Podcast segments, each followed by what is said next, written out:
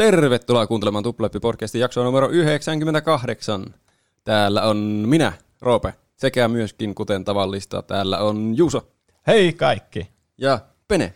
Hei vaan kaikille. Mukavan innostunut intro minusta. Niin. Oliko toi jotenkin innostuneempi kuin yleensä? Ihan niin kuin me oltaisiin jotain semmoisia nyrkkeilijöitä ja sä oot silleen, ja kehään astuu. Fight. Niin, mun täytyy sanoa, että mä en jaa tuota samaa energiaa tällä hetkellä, mutta mä yritän imeä sitä susta mahdollisimman paljon tällä hetkellä. Mä koitan jakaa sitä jotenkin.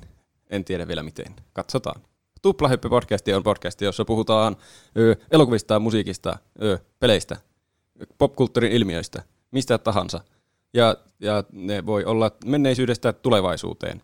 Tai jotenkin yhtä aikaa menneisyyttä ja tulevaisuutta. Niin.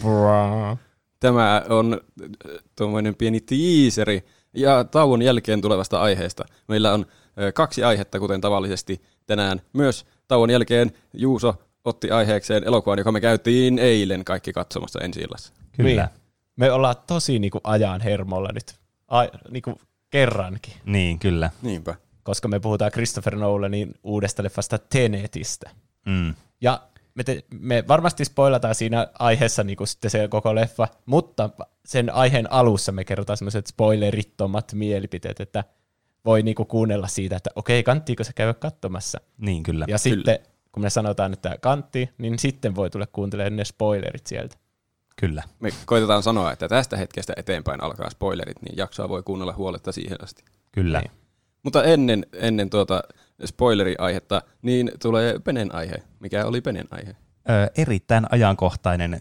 Nyt haetaan niitä klikkejä tähän meidän podcastiin, kun puhutaan kahdesta todella niin kuin kuumasta puheenaiheesta. Nimittäin mä valitsin peliksi tämmöisen tämän hetken varmastikin suosituimman tai ainakin yksi suosituimmista peleistä. Nimittäin Fall Guys Ultimate Knockout. Olette varmasti kuullut tästä pelistä. Joo. Se tuli PlayStation Plusassa ilmaiseksi ja sitä tuli sen kautta varmasti suuri hitti. Vähän Rocket Leaguein tyyliin. Kyllä. Mä itse asiassa eilen pelasin tuota peliä ensimmäistä kertaa. No niin, hyvä. Täällä on sitten toinenkin, jolla on niin kuin pelillistä kokemusta sitten tästä. Niin voi kysyä sun ensin vaikutelmia tästä pelistä. Mutta tämä on siis tosiaan Windowsille ja Pleikka 4:lle tullut Mediatonicin 2020 vuonna tullut peli, eli 4.8. ilmestyi tämä peli. Eli siis ihan niin kuin kuukauden sisällä tämän podcastin nauhoittamisesta. Ja tämän sitten julkaisi Devolver Digital. Ja tämä on siis tämmöiseen jättimäiseen maineeseen noussut Battle Royale-peli, mikä tietysti voi kuulostaa ehkä semmoiselta aika niinku, tiedättekö, kuluneelta levyiltä jo tässä vaiheessa. Koska kaikki on semmoisia Fortnite-kopioita ja niitä tuli ovista ja ikkunoista yhdessä vaiheessa. Niin kyllä, joskus 2018 niitä alkoi tulemaan vaan hullu määrä. Mutta tämä poikkeaa huomattavasti aika monesta tämmöistä pelistä, ja mä selitän, jos ette jo tiedä, niin miten, ja sitten vähän omia mielipiteitä, ja kyselen sitten teidän niin kuin, näkökulmia, että mitä mieltä tästä pelistä oot, ootteko te pelannut vai ette, niin joka tapauksessa tässä varmasti on mielipiteitä paljon, koska tämä on tosiaan niin suosittu peli, että kaikki varmastikin tietää, mistä puhutaan. Eli tämä on tämmöinen 60 pelaajan Battle Royale, joka siis muistuttaa tämmöisiä niin kuin urheilullisia tämmöisiä niin kuin game show-pelejä, niin kuin Takeshi's Castle tai Total Wipeout. Kaikki ne, mistä meillä oli joskus jakso. Kyllä, jakso numero 30, jos joku alkoi kuuntelemaan. Se oli tehnyt taustatyötä. Kyllä. Mullakin tuli tuosta kyllä hullut japanilaiset heti välittömästi mieleen. Kyllä, ja Wipeout on kanssa aika selkeä, varsinkin näiden obstakkileen ja minkä tyylisiä nämä on, niin takia. Ja tässä siis pelataan tämmöisellä hupsulla hahmolla, tämmöisellä hedelmäraetta muistuttavalla, joka sitten liikkuu silleen aika hupsusti ja pomppii ja tekee tämmöisiä nosediveja ja voi gräbäillä toista kiinni. Ja sitten tarkoituksena on voittaa aina tämmöiset minipelit. Vähän niin kuin Mario Party -tyyliin, että jos poistettaisiin se lauta siinä, niin tässä on vaan pelkästään minipelejä. Ei ehkä ihan samalla tavalla kuin Mario Party, missä ne voi vaihdella ihan hulluna ne pelit. Mutta tässäkin pelissä on niin kuin ihan hirveästi niin kuin potentiaalia, mikä on kanssa yksi syy, miksi mä haluaisin ottaa tämän aiheeksi. Ja miksi tämä on varmastikin niin suosittu, niin se on varmasti yksi syy tälle. Ja sitten kun näitä minipelejä pelataan, niin näissä sitten eliminoituu porukkaa ja lopulta päästään sitten tämmöiseen finaalipeliin, josta vain yksi voi sitten voittaa tämän kruunun itselleen ja on sitten Fall Guy Champion sille tuotantokaudelle tai jaksolle, koska tässä on aika paljon tämmöisiä niin kuin game show-viboja tässä itse pelissä. Jokaisessa näissä minipelissä on siis kuitenkin samat kontrollit. Joo, kyllä. Mm. Eli siinä mielessä niin kuin helppo pelata, koska sä tosiaan tarvit niin vähän kontrolleja sitten, miten tämä peli toimii. Tietysti se voi tässä vaiheessa ehkä tuntua siltä, että se rajoittaa sitä niiden pelien määrää, mitä niitä voi olla, mutta kukaan tietää, että lisääkö ne sitten jotain minipelejä, missä pitääkin mennä vaikka sitten esimerkiksi jollain ajoneuvolla tai muulla, koska jos lisää, niin tässä on ihan loputtomasti niitä minipelejä, mitä ne voi tehdä. Mm. Tämä kuitenkin, koska on useassa meidän podcasti, ja varsinkin koska tämä on mun aihe, niin totta kai mun pitää selittää, että miten tämä syntyi tämä peli, koska se on aina tärkeää. Tietysti. Viime tiistaina. Niin. Niin. Siis mun mielestä on aina hirveän hauska pureutua tavallaan niin kuin siihen niin kuin teknikoisen sinne taustoihin, niin kuin sä olisit jossain leffastudiossa, niin sitten, että mitä sillä tapahtuu siellä lavasteiden takana tai kameroiden takana. Niin kuin ei siinä, missä ne kuvaa sitä kameraa, vaan kyllä te ymmärsitte, mitä mä tarkoitan tuolla vitsillä. Kyllä. Tai jutulla. Niin, tämä peli sai alkunsa tosiaan siitä, kun Mediatonic, joka tämä on tehnyt tämän pelin, niin keskusteli siis toisesta peliprojektista vuonna 2018, jolloin siis oli tosiaan tosi kuumaa kamaa just tullut nämä niin kuin Battle Royale-pelit. Ne oli niin kuin sitä, niin kuin se kuumin peruna siihen aikaan. Niin, näiden pääsuunnittelija sitten Joe Walsh sitten niin kuin huomasi tästä niiden projektista, joka jäi vähän epäselväksi, että mikä se oli. Että sen mielestä se muistutti silleen aika paljon Wipeouttia tai Takeshi's Castlea, mikä oli tietysti vaan tämmöinen sivuhuomautus niiden jossain palaveripöydässä kello 8 aamulla tai jotain. Mm. Ja siitä sitten lähti tämä pikku idis sitten, että hei, että olisiko tämmöiselle pelille niin kuin, mitään niin kuin, tiedättekö, tilaa tässä Battle Royale-ekosysteemissä, mitä nyt pelimaailma kovasti tunkee tänne. Niin. Mm. Ja myös, onko semmoista Wipeout-maista peliä mitään toista? Niin. Että mennään semmoista esterrataa naurettavasti ja sieltä tippuu helposti. Niin. Siis mä oon mun mielestä ihan kans käsittämätöntä, että miten tämmöistä peliä ei ole ollut. Se muistuttaa kyllä sitä Human Fall Flattia, joka me pelattiin. Niin. Niin kuin silleen, niin kuin gameplayltä ja siltä, että tippuu helposti alas niin, kentästä. Niin, siis just tämä niin kuin visuaalinen ilme tietysti ja sitten tämä, niin kuin, nämä ragdoll-maiset hahmot tietysti vaikuttaa siihen tosi kovasti. Mm. Että se on semmoinen aika komedinen se peli. Niin siis Human Fall Flat, ja niin on tietysti tämä Fall Guyskin. Nimikin on tietysti aika niin semmoinen saman tyylinen kuin Human Fall Flat ja Fall Guys. Niin. Mm. Mutta siihen nämä niin kuin samanlaisuudet sitten niin kuin aika pitkälti jää. Olisikohan sitä tehty, jos ei olisi ollut hullu Battle Royale-buumi menossa? Niin, en tiedä. Koska tuohan on ihan jotenkin jälkeenpäin ajateltuna ilmiselvä peli. Niin on. Ja se Takeshi's Castlekin, sehän on Battle Royale. Mm, niinhän se on. Niin ei tarvitsisi tehdä kuin siitä peli, niin se olisi tuo peli, jota ei tarvitsisi edes markkinoida mitenkään Battle Royale-peliin. Mm, kyllä. Ja Battle Royale-pelien tulemisessa ylipäätään meni tosi kauan. Niin kuin silleen, kun miettii, että tosi siisti idea, että vaan yksi selviytyy. Niin, kyllä. Kaikki pelit on vaan semmoisia, että sä synnyt uudestaan ja alat tappamaan uudestaan. Ja niin kuin tosi siistiä, että on hirveä 60 pelaajaa. Tietenkin tekniset niin kuin rajoitukset on varmasti ollut myös, että niin, totta. Ei ole multiplayer-peleissä ollut yli 20 ihmistä ennen näitä nykykonsoleita. Niin, se on kyllä totta. Tietysti tässä niinku ihan varmasti oli iso niinku semmoinen tavallaan ponkasukivi sitten just se, että nämä Battle Royale-pelit oli osoittautunut tosi suosituksi just se, että yksi voi vaan voittaa. Et selvästikin ihmiset haluaa tämmöisiä pelejä. Niin miksei nyt tarttua tähän tilaisuuteen, koska tämä on kuitenkin niinku semmoinen freeshi tapa lähteä siihen niinku genreen mukaan, koska kaikki nämä Battle Royale-pelit on aina semmoisia niinku yleensä on tämmöisiä sotapelimäisiä tai semmoisia, missä pitää selviytyä silleen sanan kirjaimellisessä merkityksessä. Mm. Että aika paljon ottanut vaikuttajata nimenomaan tästä nimikkoelokuvasta sitten. Mm. Että semmoista samanlaista tyyliä hakee nämä pelit pitkälti. Niin tässä sitten päädyttiin, että tehdäänpä tämmöinen wipeout-peli tästä sitten. Niin, ei ole mitään raakoja kuolemia. Niin, kyllä. Näytetäänkö siinä edes, minne ne tippuu sieltä, jos niitä tippuu sieltä kentältä? Ei, että tämä niinku yksi tärkeä elementti tässä on se, että tämä niinku ulkoinen, niinku tämä visuaalinen designi tällä pelillä on tosi värikäs ja semmoinen, tiedättekö, semmoinen niinku game show-mainen, semmoinen lasten game show-mainen. Mm. Että on tosi semmoinen lapsen mielinen peli ja semmoinen just, että tämä sopii kaikille ja kaikki on helppo niinku hypätä tähän mukaan, niin nämä kentät on sitten tämmöisiä tosi värikkäitä, vähän niin kuin, siis nämä niinku oikeasti niinku muistuttaa tosi paljon wipeouttia, missä on tämmöisiä vaahtomuoviesteitä ja jotain pyöriviä juttuja ja nyrkkejä, mitä tulee seinästä ja tämmöisiä. Niin tässä nämä sitten on tehty suunniteltu sille, että nämä on niinku tämmöisessä jossakin taivaassa, että se tiput jonnekin voitiin sitten. Mm. Tai sitten sä lätkähät vaan maahan ja meet ihan niinku, sitä ei vaan näytetä. Niin. Monissa kentissähän se tippuu takaisin sinne kenttään sitten. Niin on, se on totta, että sä riispaunat joissakin näissä kentissä takaisin sitten sinne. Ja sitten nämä hahmot just, että nämä on tämmöisiä niin kuin tosi värikkäitä ja sitten nämä myöhemmin lisäisi tämmöiset niin kuin, tosi niin kuin näyttävät ja isot asut, vähän niin kuin sitä varten, että nämä tuntuu tämmöisiltä, niin kuin, tiedättekö, tosi epäkäytännöllisiltä nämä näiden asusteet tähän peliin. Vähän niin kuin semmoisessa sarjassa kuin It's a Knockout, tiedättekö te tämmöistä? Joskus 60-luvulla tullut, että voi olla, että ettei välttämättä ole nähnyt. Se on nuoruudessa. Niin, mutta siis joka tapauksessa tämä on semmoinen ohjelma, joka siis on tämmöinen wipeout-tyyli, missä mennään tämmöisiä esteratoja. Monesti näissä on semmoiset tosi isot ja epäkäytännölliset asuut kanssa näillä pelaajilla sitten siinä, jotka vaikuttaa tietenkin tätä peliä ja tekee sitä viihdyttävämpää. Niin ne otti myös vaikutteita tämmöisestä ohjelmasta sitten. Niin joka tapauksessa ne teki sitten tämän pitchin tästä pelistä, ja se oli alun perin tarkoitus olla tämmöinen 100 pelaajan battle royale, koska 100 pelaajaa on jotenkin semmoinen standardi battle royalelle jostain syystä. Niin, mikä oli eka? Se Player Unknown's Battlegrounds. Se oli ainakin ensimmäinen semmoinen todella suosittu. Montako pelaajaa siinä on?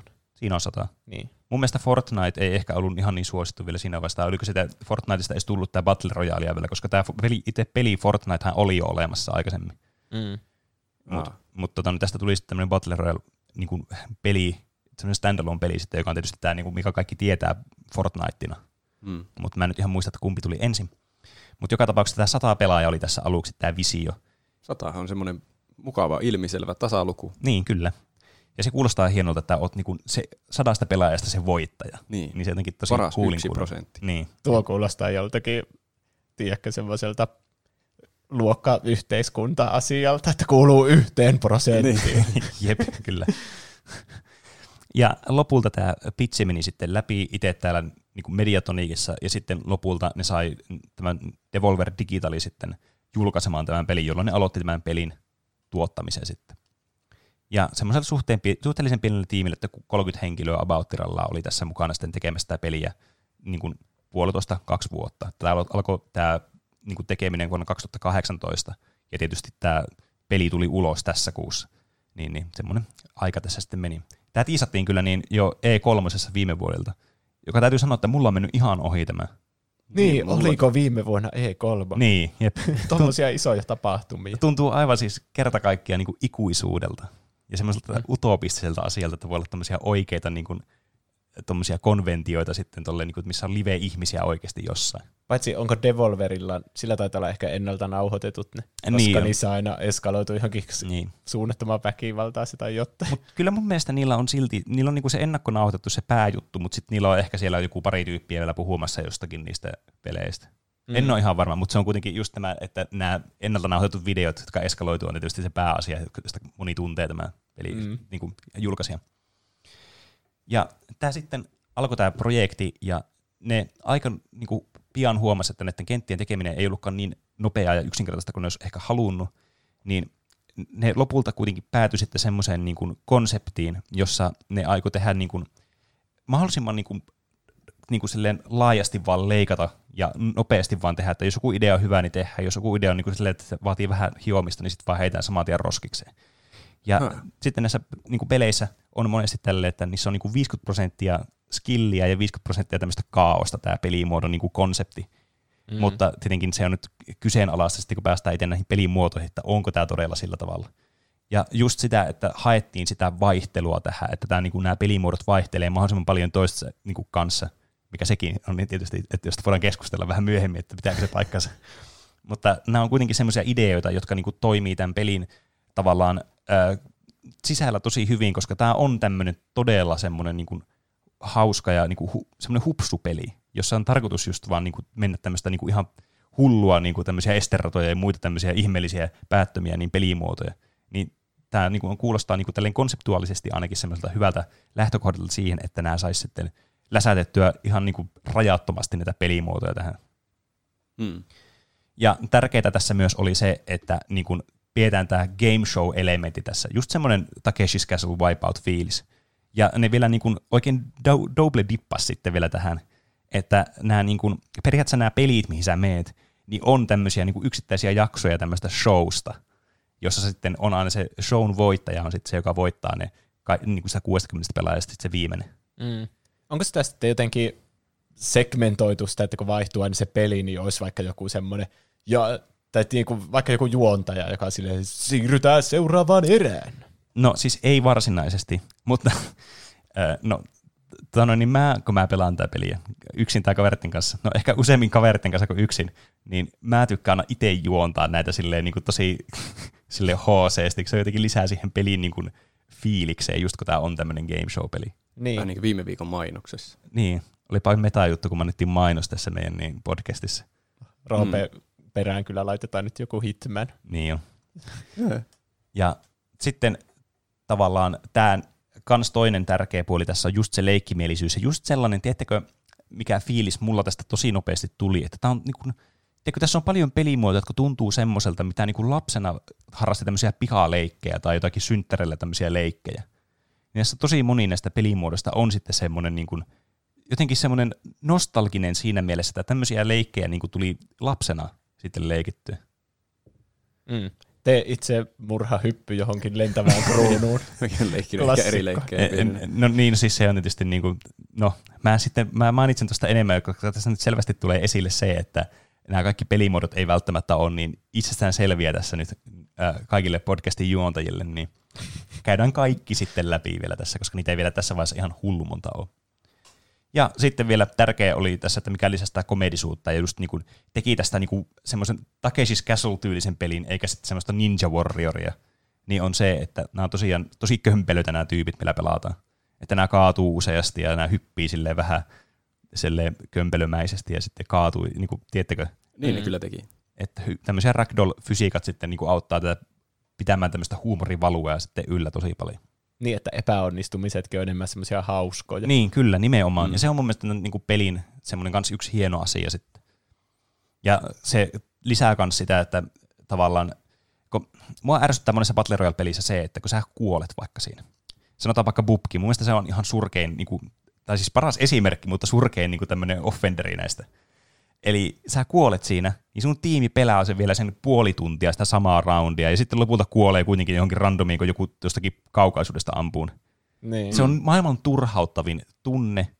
Niin tässä pelissä, kun tämä päättyy tämä peli, niin sä hyppäät saman tien uuteen. Sä voit niinku ihan saman tien hypätä vaan uuteen peliin. Sun ei tarvitse niinku ihan ottelemaan yhden yhtään. Tietenkin jos sä haluat nähdä, että miten sun kaverit pärjää, jos ne on vielä siinä pelissä mukaan, niin sä voit jää katselemaan. Mutta tässä niinku pääsee tosi nopeasti uuteen peliin, jos haluaa.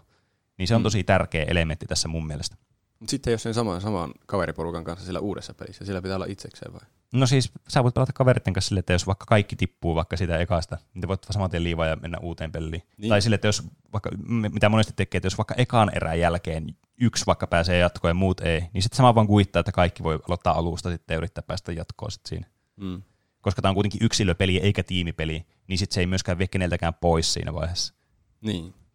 Mä pelasin tiimipeli siinä, mutta se on vähän niin. Mä pelasin yhden kaverin kanssa tätä, niin me tehtiin aina sillä, että toinen vaan spektasi sitten, jos jaksoi spektata sitä niin. Toista niin kauan kuin se pääsi, koska me oltiin aika huonoja ja päästy kovin pitkälle niin. Yleensä. Niin. No ehkä tuossa pikemminkin just se, että miten pitkään siinä menee, että pääsee uuteen peliin ja kuinka pitkään menee, että sä niinku ylipäätään häviät niinku jossain pubkissa. Niin. Niin se niinku itse niinku aikainvestointi on ihan järkyttävää verrattuna niin. Tähän peliin. Tässä ei kyllä mene ihan hirveästi elämää hukkaa, vaikka katsoisikin loppuun asti niin. Sen koko kisan. Jep. Tämä pelin suosio on niinku aivan siis kertakaikkiaan ilmiömäinen. Tämä 24 vuorokauden jälkeen niin tällä pelillä oli 1,5 miljoonaa pelaajaa. Siis niin kuin yhden vuorokauden siitä releaseistä, niin tällä on niin kuin 1,5 miljoonaa pelaajaa tällä pelillä. Mm. Ja tämä oli itse asiassa, tämä on eilistä dataa. Nimittäin eilen 26.8. silloin kun me nautetaan tätä jaksoa. Vanhentunutta dataa. Vai oliko se toissapäivänä, en nyt muista tarkalleen, koska en ole katsonut päivämäärää. Niin Steamissä tätä peliä on myyty 7 miljoonaa kappaletta. Ja kuvitelkaa, kun tämä peli on 20 euroa. Niin tämä pelin niinku kustannukset on jo kuitattu tässä ensimmäisen kuukauden aikana tälle pelille. Mm. Niin. Ja sitten mä kuulin semmoisen tilastosta, että PlayStation Plusassa, niin se on kaikista ladatuin ikinä niistä PlayStation Plusaa ilmaispeleistä. Niin. Ja. Eli monet on varmasti hankkinut sen PlayStation Plusan niinku tätä peliä varten. Niin, kyllä. Se voi olla, kyllä. Siis, ja miettikää, minkälainen kisa siitä on sitä tittelistä, että on PlayStation Plusan niinku isoin hitti periaatteessa. Niin, koska tällä viikolla oli, kun tässä kuussa oli mun mielestä myös toisena joku Call of Duty Modern Warfare. Niin, se oli se remastered, se kakkonen. Niin, mutta kuitenkin semmoinen niinku suosituin Call of Duty vastaan kyllä. Fall Guys. Niin, se kyllä. Fall Guys selvästi voitti. Niin, ja sitten siis Pleikkari Plussalla on ollut vaikka Uncharted-pelejä ollut. Mm. Rocket League, mikä mainittiin tässä alussa, ja mä haluan vielä tätä verrata myöhemmässä vaiheessa, että Rocket League on tätä peliä. Just mä äsken mainitsin Call of Duty, Last of Us, remastered-versio tästä. Se on ollut joskus ilmaisena muistaakseni. Oh, yeah. Ja Bioshockit, jne. Siis ihan hirveän tämmöisiä isoja nimiä, semmoisia niinku peliklassikoita. Niin tää on niinku ihan heittämällä mennyt yli. Toi Call of Duty on paras esimerkki, koska se on multiplayer-peli niin kuin tämäkin, ja todella suosittu. Niistä on tietenkin helpoin verrata tähän, että kuinka suosittu tämä on ollut sitten tuolla pleikkaripuolella. Se myös tietenkin vaikuttaa, että se on ihan uusi peli. Niin, totta. Last of Us on ostanut jo monet ennen kuin se oli ilmainen. Niin, kyllä. Noilla markkinointi jotenkin onnistunut kyllä, yli odotusten. Varmaan tuommoisessa on tärkeää, että on heti 100 miljoonaa pelaajaa, niin sitten kun pitää aina 60 pelaajaa löytyä hetkessä yhteen peliin, niin niitä pitää olla koko ajan siellä pelaamassa tosi paljon. No, siinä ei kyllä tarvitse kauan odotella, että pääsee peliin kuitenkaan, niin ainakin vaikuttaa siltä, että suosittu on. Mutta mennään itse tähän peliin. Eli tosiaan tässä pelissä on tosi simppelit kontrollit. Sä kontrollit sun hahmoa kolmannesta persoonasta, ja sä voit ainoastaan niin kuin liikkua tatilla, hypätä, tehdä semmoisen niin kuin, semmoisen syöksyn, että sä niin kuin syöksyt eteenpäin. Sä voit tehdä sen myös niin kuin hypyn aikana, eli sä voit tehdä semmoisen vähän niin kuin puolikkaan tuplahypyn, jos voi niin sanoa.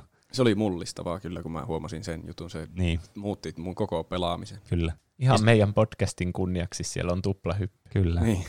Ja sitten tässä voi vielä gräpää toisen tyypin sitten vielä erikseen, tai jonkun objektin nostaa itseä vaikka jostakin kielekkäältä ylöspäin tai muuta. Voi tehdä siitä Gangbeastistä tutun liikkeen. Minä en tipu ilman sinua. Niin, kyllä. Me menemme yhdessä. Jep. Ja sitten tämä peli alkaa siis sillä tavalla, että tässä alkaa 60 henkilöä, ja sitten tulee erilaisia pelejä silleen satunnaisesti, tai ainakin niin kuin osittain satunnaisesti. Kyllä se niin kuin pelaajien määrä vaikuttaa siihen, että mitä pelejä voi tulla. Ja sitten lopussa on sitten jonkun 4 kierroksen jälkeen tulee 5 kierros, eli finaalikierros, missä sitten vain yksi voi voittaa tämän kruunun itselleen ja saada sitten sen tittelin, että on se Fall Guy-mestari. Ja saa itse asiassa pelikurrensyä, semmoisen kruunukurrensyä, millä voi sitten ostaa skinejä, jota ei voi ostaa siis niin kuin rahalla tämä kurrensyä. Oho, pitää voittaa. Kyllä. Eli jos on niitä skinejä, niin se tarkoittaa, että on voittanut aika monesti ja on cool tyyppi. Tässä pelissä on toinenkin kurrensi, tämmöinen kudos, mikä tavallaan tulee sitten, niin kun sä pelaat, niin sä saat sitä. Ja sä voit ostaa sitä erikseen, mutta sitä tulee sen verran paljon, että ei sitä nyt ihan hirveästi, eli sä haluat joka ikisen kosmeettisen itemin, niin ei sun tarvitse sitä niin kuin ostaa. Ja tässä on tämä kauppakin samalla tavalla toimii kuin vaikka Crash Team Racingissä, tässä Nitrofuelista, että sulla niin kuin on aina päivittäiset tavallaan asiat, mitä sä voit ostaa, mutta sä et voi vaikuttaa siihen, että mitä siellä on kaupassa myynnissä. Pitää joka päivä mennä katsomaan, että mikä siellä on, niin, olisiko siellä nyt joku hyvä myynnissä. Niin, kyllä. Ja siinä on se myyntimiesten paras taktiikka, se urgensy, että sun on ostettava se tänään, muuten sä et saa sitä ikinä. Kyllä. Eli tässä syntyy sitten tämä, että jos sä haluat jonkun tietyn skinin ja sä just näet sen vaikka, kun nämä monesti koostuu niinku ylä- ja alaosasta, sitten ehkä jostain väristä tai patternista, mitä näiden randomisti sinä aina tulee, niin jos sä näet vaikka, sulla on joku raptori yläosa ja sä haluaisit se alaosa, ja sä näet sen alaosan siellä kaupassa, ja sitten sulla ei olekaan niitä kudoksia, ja sä huomaat, että se menee 5 tunnin päästä kiinni, niin sitten varmasti joillakin alkaa lompakko laulamaan niin sanotusti. Kudos kuulostaa suomeksi hassulta. Niin kuulostaakin. Nämä pelimuodot sitten tässä on, niin kuin karkeasti voi jaotella 4 eri pelimuotoon, eli tämmöisiin kisoihin, tämmöisiin selviytymispeleihin, tiimipeleihin ja sitten tietenkin tähän niin kuin finaalipeliin. Ja monesti tämä peli alkaa just tällä, tai itse asiassa musta tuntuu, että tämä aina alkaa tällä niin kuin kisalla, tällä race-moodilla. Että sulla on 60 pelaajaa tarkoitus päästä niin kuin maaliin siinä niin kuin 50% joukosta. Se on yleensä joku vähän päälle 50%, mikä pääsee jatkoon, joku 60% tyyliin. Ja sitten loput tippuu siitä pelistä. Ja nämä on monesti tämmöisiä niin kuin tosi wipeout-maisia esteratoja, että täällä on kaikkia semmoisia niin kuin värikkäitä vaikka tynnyreitä, joiden päällä pitää mennä, tai sitten tulee tämmöisiä liikkuvia esteitä, vaikka joku semmoinen, mitä mä kutsun chupa chupsiksi, eli tämmöinen pallomoukari, joka tuli. Ootapa, chupa chups on se tikkari. Niin, onko tämä niinku semmoista, kun ne jellybeanejä, ne päähenkilöt tai niin. Ne pelatut, niin onko tässä niinku semmoinen karkkiteema? Kaikki ainakin näyttää tosi paljon karkeita. Siis ne näyttää, mutta ne ei niinku varsinaisesti näytä, tai jos tuossa oli mitään järkeä, tiedätkö? Että ne niinku ei ole karkkeja, mutta niissä on tosi paljon niinku samankaltaisuuksia, niinku jos alkaa oikein tiedätkö, vetämään silleen niinku linjoja suoraksi vähän, niin sanotusti. Mm. Voisi kuvitella olevan olemassa sen näköisiä karkkeja. Niin kyllä. Niin. Hukattua potentiaalia minusta, koska ainakin Räyhäralfissa on tosi hieno se karkkimaa. Mm, kyllä. Näitä reissejä on sitten useita erilaisia, eli on tämmöisiä kuin Dizzy Heights, Hit Parade, Seesaw, Gate Crash, DoorDash, The Whirligig, Slime Climb, Fruit Shoot ja Tiptoe. Mä luettelin nuo kaikki vaan tolleen, koska mä aloin miettiä, että haluanko mä puhua näistä kaikista vai ei, niin mä päätin kysyä nyt teiltä, haluatte te kuulla näistä kaikista vai ei? Valitsen niistä kolme parasta. Okay. No niin. Mä valitsen yhden inhokin ja kaksi parasta. Okei. Okay. Niin saa vähän semmoista. Inhokit on aina mukavia. Niistä saa aina räntätä sitten kunnolla. No, otetaan ensimmäisenä vaikka mun suosikki näistä, eli tää Slime Climb. Eli tää on siis semmoinen pelimuoto, missä pitää... Tää itse asiassa kertoo tosi paljon tästä pelistä, kun selittää vaan muutaman pelistä, näistä, koska nämä on aika samantyylisiä sitten nämä niinku reissit itsessään. Niin tää Slime Climb on semmoinen, että tässä mennään tämmöistä niinku, vähän niin kuin zigzagki rinnettä ylöspäin, jossa on tämmöisiä wipeout-esteitä, että tulee tiedätkö, vaikka seinästä semmoinen juttu, joka työntää sut tavallaan alemmalle tasolle. Mm. Vähän niin kuin jossain Crashissa tulee niitä siellä, niissä Egyptikentissä tulee niitä juttuja sieltä seinästä. Niin samalla tavalla tässä on niitä ja muita tämmöisiä pyöriviä esteitä ja chupaa-chupseja ja kaiken näköisiä ihmevempaimia ja muita. Ja sitten tässä niin kuin vielä gimmikkinä tässä kentässä on se, että tässä semmoinen lima nousee koko ajan. Eli tässä voi niin kuin myös hävitä tämän peliin sillä tavalla, että sä osut tähän limaan. Kun monessa näissä pelimuodossa on sille, että jos sä tiput sieltä kentästä alas, niin sä niinku respawnaat ja sitten tavallaan jatkat sitä matkaa. Et siinä niinku aina tietty määrä pelaajia pääsee jatkoon. Mutta tässä pelissä voi periaatteessa vain yksi päästä jatkoon ja sitten kaikki muut voisi hävitä. Voisiko vaan voittaa suoraan tuossa? Niin, periaatteessa. Mutta tietenkin niinku käytännössä tätä tilannetta ei niinku koskaan tapahdu. Koska kaikki yrittää voittaa. Niin, kyllä. Ja muistelen, että kerran tuli eilen meidän pelissä tuo kenttä.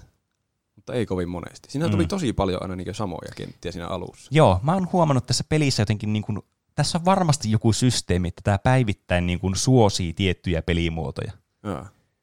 Että, siltä se tuntui kyllä. Että jotakin pelimuotoja ei näe niin kuin ynäkin päivänä ollenkaan, ja seuraavana päivänä pelaat, niin sä näet tämän niin kuin 5 peliä putkeen tämän samaan pelimuodon. Niin, joka tapauksessa sitten kun tämä pääsit tänne loppuun asti, niin sä pääsit jatkoon ja siinä se. Mutta tämä on niinku hauskuus tässä pelimuodossa just se, että tässä on kaiken näköisiä hauskoja stratteja, mitä voi tehdä. Että tässä on semmoisia pomppujuttuja, mistä voi hypätä silleen, että sä kimpoat seuraavalle tasolle. Ja tämmöisiä speedrun-stratteja, mitä pystyy tekemään. Koska jos sä pääset ekaaksi, niin sä saat sen kunnian, että sä oot sen niinku kisan ensimmäinen maalissa ja sulle tulee semmoinen mitali siitä. Ja sitten sä saat enemmän expaa ja enemmän kudosta sitten, niinku, kun peli päättyy. Niin on se aina niinku hienoa totta kai yrittää päästä ensimmäiseksi tässä. Niistä pitää käyttää kaikkia tämmöisiä speedrun-stratteja, kun nousee sitä rinnettä ylöspäin. Eli ei ole pelkästään tuuripeli. Kyllä, mikä on mun mielestä tosi tärkeää näissä. Tänään ei ole pelkästään niinku tuuripelejä. Ainakin tuommoinen, missä ei voi ihan hirveänä, tai niiden muiden meno ei vaikuta omaan menoon. Että siellä voi vähän niin kuin omana tasohyppelynä mennä. Niin, kyllä. Sitten yksi semmoinen aika tyypillinen, mikä niinku lukeutuu semmoisia, mitä tulee pelattua kaikista eniten. Mä en tiedä, onko se mun suosikki, ei ehkä, mutta tämä mulla tulee aina ekana mieleen, niin semmoinen kuin Seesaw, missä siis mennään tämmöisiä lankkuja, jotka niinku kääntyy puolelta toiselle, eli sen mukaan, että kuinka monta tyyppiä on niinku tavallaan yhdellä puolella, niin sitten niinku fysiikan lakien omaisesti, niin tämä kallistuu sitten sinne puolelle. Ja tämä kenttä niinku melkein kokonaan koostuu sitten tämmöisistä, joita on pistetty silleen ristiin rastiin, jota on tarkoitus päästä sitten sinne loppuun asti. Ja tietenkin tässä tulee se meihemi-elementti siinä, kun 60 ihmistä lähtee heti tässä starttiviivalla ja siinä hyppää ensimmäiseen tähän tasolle ja sitten siihen seuraavaan. Ja kun tämä niin menee silleen, että sulla on niin yksi, sitten molemmilla puolella on toinen, sitten taas yksi. Tämä vähän niin kuin silleen vaihtelee, että onko sulla niin yksi taso siinä vai kaksi tasoa sitten. Niin tämä sitten menee helposti siihen, että heti kun sä meet sinne, niin kaikki 60 ihmistä hyppää siihen ja sitten se kääntyy se juttu. Ja sitten sä oot se, joka jää sinne kaikkien jalkoihin ja tippuu alas ja kaikki muut pääsee eteenpäin ja sä jäät yksin sinne taakse. Meillä tuli eilen tosi monesti tuo kenttä justiin. Ja siinä käy aina mä alkaa ärsyttää muut ihmiset, kun ne ei ymmärrä, että meidän pitää tehdä yhteistyötä, niin, että ne pysyy tasapainossa. Yrittää itse mennä sinne niinkö ulkoreunalle, että se sisäreuna nousisi vähän se ylöspäin, mutta kaikki muut on siellä sisällä ja sitten kaikki tippuu. Jep. Se on kyllä totta. Ja sitten tässä voi yrittää vielä silleen, että jos se on tosi tallistunut, niin sä niin kävelet sitä ylöspäin. Niin sä periaatteessa pystyt tosi jyrkästikin menemään sitä. Ja sitten kun sä oot silleen, että jes, nyt mä vihdoinkin pääsen tonne, niin joku hyppää siihen ja sitten kaikki tippuu siitä alas. Niin se on niin oman ärsyttävin tunne. Mutta tässä on tosi helppo kuitenkin päästä jatkoon, kun musta tuntuu, että hirveän monet jää sitten just kikkailen tänne aika alkuun. Ja sitten kun tässä kuitenkin pääsee tosi iso määrä pelaajia jatkoon. Niin se tavallaan, että jos kunhan sä vaan pelaat sitä peliä silleen tarpeeksi silleen rauhallisesti, niin sä kyllä varmasti pääset sitten jatkoon. Ja sitten vielä yksi semmoinen, mikä mulle tulee aina mieleen, niin Tiptoe, joka on siis kans tämmöinen tosi kummallinen reis. Ja tää tulee yleensä aika loppuvaiheessa tätä peliä, silloin kun on ehkä joku 10 tai 12 ihmistä jäljellä. Eli tässä pelimuodossa sä niin kun, sulla on tämmöinen gridi tämmöisiä niin kun laattoja, ja ne laatat on feikkejä tai niin kuin oikeita laattoja, mutta sä et tiedä kumpia ne on. Eli jos sä hyppäät laatalle ja se on feikki laatta, niin se katoaa siitä ja sä tiput sinne alas ja pavnaat sinne alkuun. Mm. Ja sitten tavallaan se tietty niin kuin oikea reitti sitten on koko ajan staattisesti siellä jossain piilossa. Sun pitää vaan muistaa, että mitkä oli oikeita ja mitkä niin. Feikkejä. Niin monesti tää on alussa vaan tämmöistä trial and error, että kaikki vaan juoksee ja yrittää päästä eteenpäin. Mutta sitten kun tämä lähestyy tätä maaliviivaa, eli sulla on joku 2 semmoista niin kuin, laattaa jäljellä tavallaan sun ja sen maaliviivan niin kuin välissä. Tämä on kuitenkin tämmöinen, no mä en muista nyt kuin iso tämä ruudukko on, mutta sanotaan nyt vaikka niin kuin esimerkki omasta, että 10x10 ruudukko. Niin sitten nämä niin kuin viimeiset 2 riviä täällä on sitten semmoisia niin kuin arvaamattomia, että ei oikein tiedä, missä se menee. Niin se niin kuin eskaloituu se peli sitten siihen, että sillä on koko se löysi on siinä yhdessä kasassa, hyppii toista päälle ja yrittää, koska kukaan ei tietenkään uskalla kokeilla niitä laattoja, koska ei tiedä, niin kuin, onko ne oikeita vai ei. Ja jos sä tiput, niin sä todennäköisesti et pääse jatkoon, koska sitten jos joku löytää se oikean reitin, niin sä oot liian kaukana siitä maalista silloin. Mm. Ja se seuraava heti löytää se oikean reitin, kun kaikki muut on testattu vääriksi. Niin. Ja sitten siinä kaikki aina hyppiä, yrittää työntää ja niin ottaa kiinni toista ja pistää siihen seuraavalle laatalle. Ja välillä tämä bugaa tämä peli silleen, että ne on kaikki niin yhdessä sumpussa, niin yhtäkkiä joku lentää vaan semmoisen kauhean ilmalennon jonnekin tosi kauas. Ja monesti se on itse ja sitten ei pääse jatkoon sen takia. Mutta niin näitä reissejä on tosi tämmöisiä niin erityylisiä, just, että on tämmöisiä suoraviivasta juostaan vaan päästä päähän ja sitten on tämmöisiä vähän niin monipuolisempia sitten. Vaatii taktikointia. Mm. Mitä jos jää vaan katsomaan, että mikä on se oikea reitti? Ei edes yritä itse yhtä. No periaatteessa. Äkkiä siellä kaikkien niin. Ohi. Ei sieltä varmaan pääse kovin helposti ohi niistä. Kyllä, se on niin kuin, kyllä mä ainakin monesti yritän sille, että mä en mene siihen ihan siihen ryppään, se vaan jää vähän siihen taakse ja katsoo. Ja toivon, että mä pystyn niin kuin itse hyppäämään. Just tällä, niin kuin, että hyppää daivaa, niin sillä pääsee vähän pidemmälle. Että sillä pääsee tyyliin yhden, jossakin tapauksessa 2 ruudun yli. Niin sä voit vähän niin kuin yrittää koukata sinne tavallaan sitten sinne oikeaan ruutuun ja yrittää siitä vielä hypätä sinne maaliin, mutta se on aika iso riski, koska tässä nämä lähtee sitten hirveällä vauhdilla tää lössi, ja sitten yritäpä sinne hypätä, kun siinä on 10 ihmistä tallaa sut jalkoihin, niin se on riskitaktiikka. Joskus kannattavaa, mutta ei läheskään aina. Nämä selviytymismoodit sitten on tässä tämmöinen Jump Club, eli tämmöinen vähän niin kuin tieteellisen peliin, mitä pelattiin aina niin kuin koulun pihalla, sitä, että jollakin on hyppynaru, ja sitten se pyörittää sitä ja pitää hyppiä se yli. Mm. Muistan. Ai hyppynaru. Niin, ei, mutta siis silleen, että se pyörittää sitä silleen niin kuin maassa se itsensä niin kuin 360 astetta. Niin. Joo. Ja tällä mä tarkoitan just tätä, että osa näistä peleistä on tämmöisiä tosi niin kuin semmoisia pelejä, mitä lapsena te ettekö pelannut. Niin tää on niin kuin yksi semmoinen. Tietenkin tässä on nyt semmoinen este vielä, että tässä on semmoinen ylempi pölkky sitten, joka niin kuin menee eri tahtiin kuin tää alempi, joka yrittää kaataa teet pois siitä semmoista pikkurinkulasta, semmoista niin kuin gladiaattoriringistä käytännössä. Mm. Niin. Tää sitten tietysti yrittää vähän vaikeuttaa tätä peliä. Sitten on rollout, eli semmoinen niin kuin pyörii semmoisia niin kuin, vähän niin kuin slot machine semmoisia pyörylöitä, jossa on sitten erilaisia esteitä ja aukkoja, ja pitää vaan selvitä mahdollisimman pitkään siinä, että kunnes kaikki, niin kuin tarpeeksi iso määrä pelaajia on tippunut. Block party, eli tämmöinen niin kuin, käytännössä niin kuin reikä seinässä, se televisio-ohjelma, niin. Missä tulee semmoisia seiniä, ja sitten siellä on semmoisia aukkoja, mihin pitää mennä, että se seinä ei työnnä sua sitä kentästä ulos, kun se seinä lähestyy sua. Joo. Hei, tuota me täytyy pelata kerran. Joo. Sitten mä jäin kiinni johonkin lankkuun ja mä en oo hypätä. Joo. Mä rämppäsin äksää kuin hullu, mutta se ei vaan hypännyt yli siitä. Sitten mä tipuin alas. Niin, kyllä. Ja seuraava kierros oli, mun kaveri pääsi jatkoon, niin seuraava kierros oli sitten jalkapalloa. Mä menetin järkeni. Kyllä. Mä olisin halunnut hinnasta mistä hyvänsä pelata sitä. Mm. Sitten on Perfect Match, eli tämä ehkä tylsin pelimuoto koko pelissä. Eli tämä on siis muistipeli. Eli tässä on niin kuin 4x4 tämmöinen ruudukko, jotka on suhteellisen iso, että tähän mahtuu aika iso määrä porukkaa tämmöiselle yhdelle ruudulle.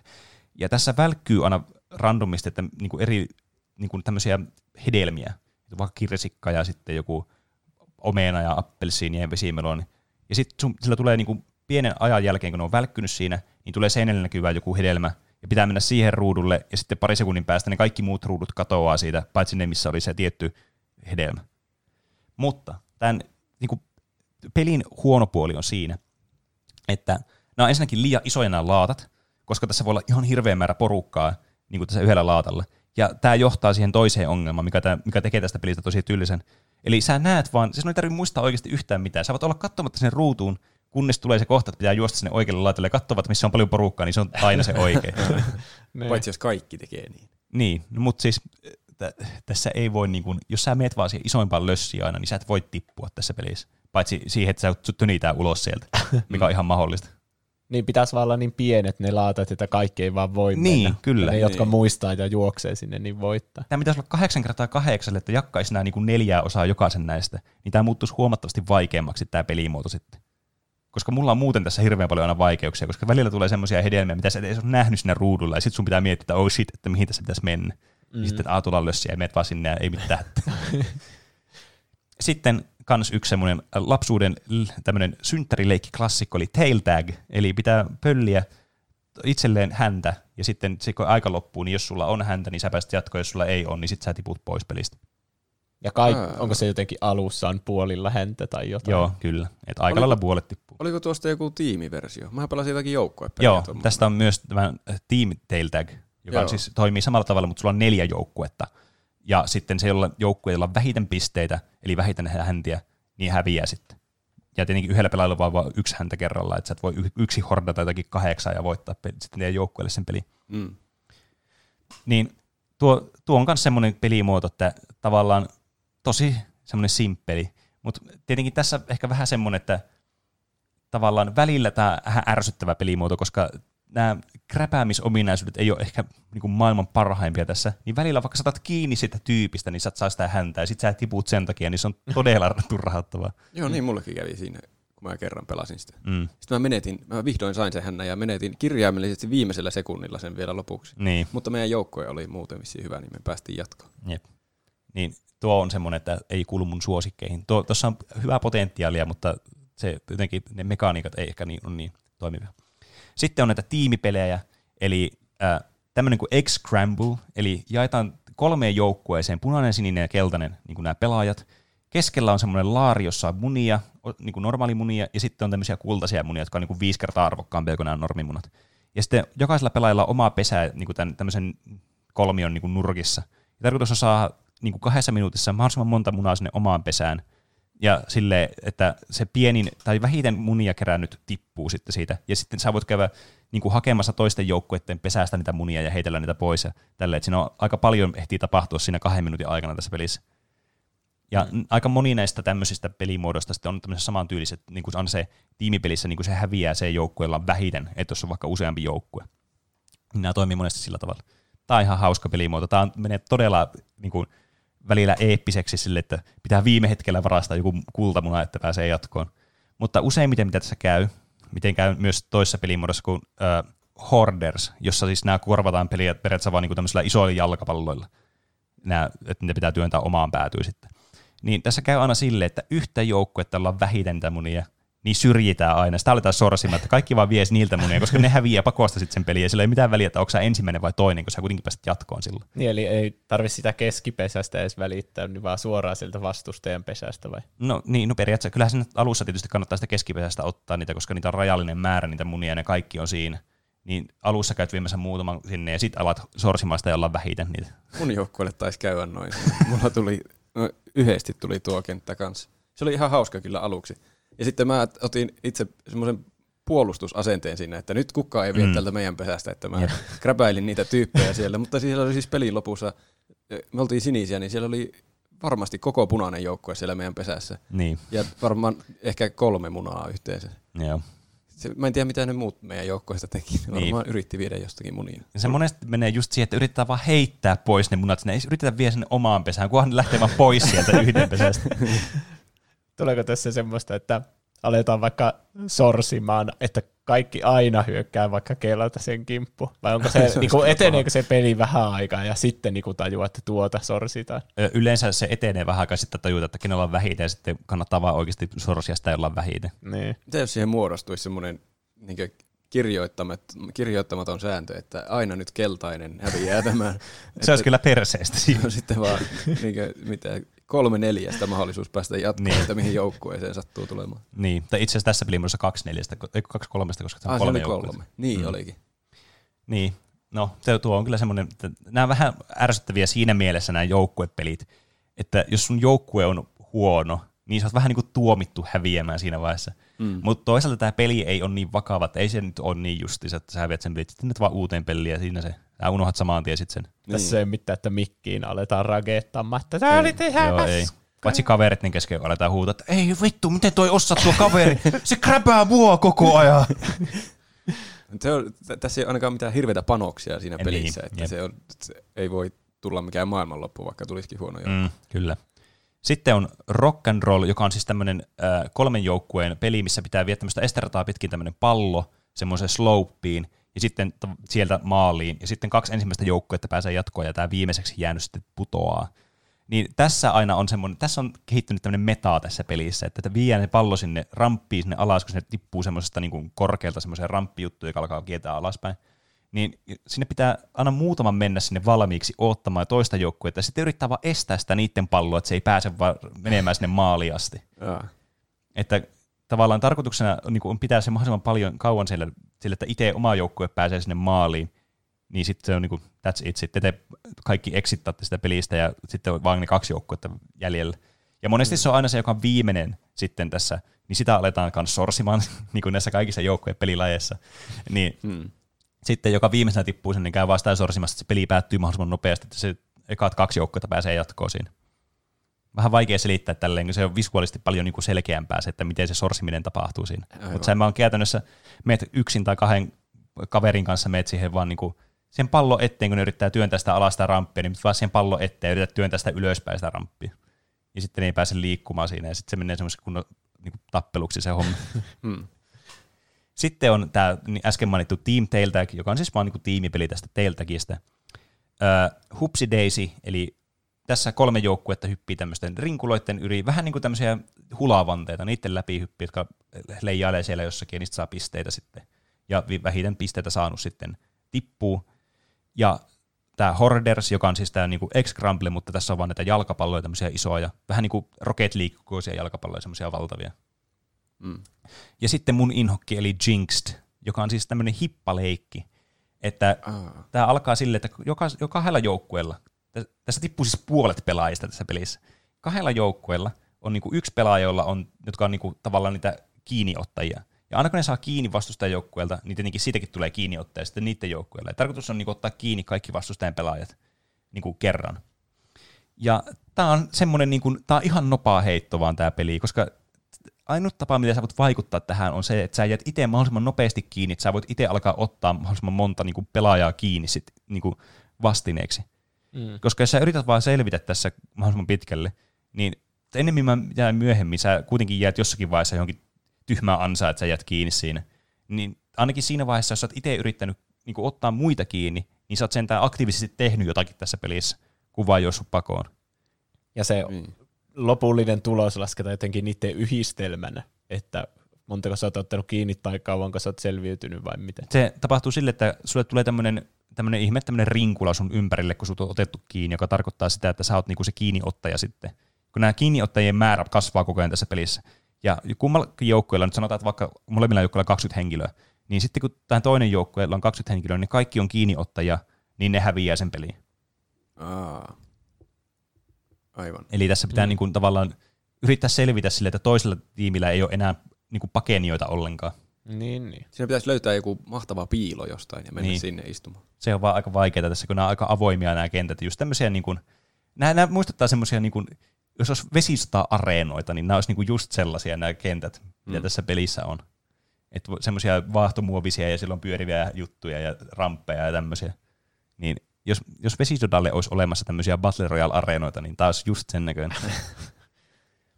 Ja sitten lopulta, jos olet hyvä tässä pelissä tai jossakin tapauksessa onnekas, niin pääset pelaamaan Fallballia, joka on mun suosikki näistä tiimipeleistä. Eli tämä on Rocket Leaguea, mutta tässä pelissä. Eli siellä on iso pallo ja kaikki vain juoksee sitä niin, päin. Kyllä. Mutta tässä on twisti, tässä on 2 palloa. Se taisi olla se peli, mihin se mun kaveri pääsi ja minä en päässyt. Tämä on siis tämä on semmoinen pelimuoto, että mä toivoisin, että tähän tulisi joskus mahdollisuus pelata yksittäisiä tiimipelejä vaan silleen koko ajan. Niin tätä voisi pelata silleen niinku yksistään tätä fallballia. Tämä on niin hauskaa.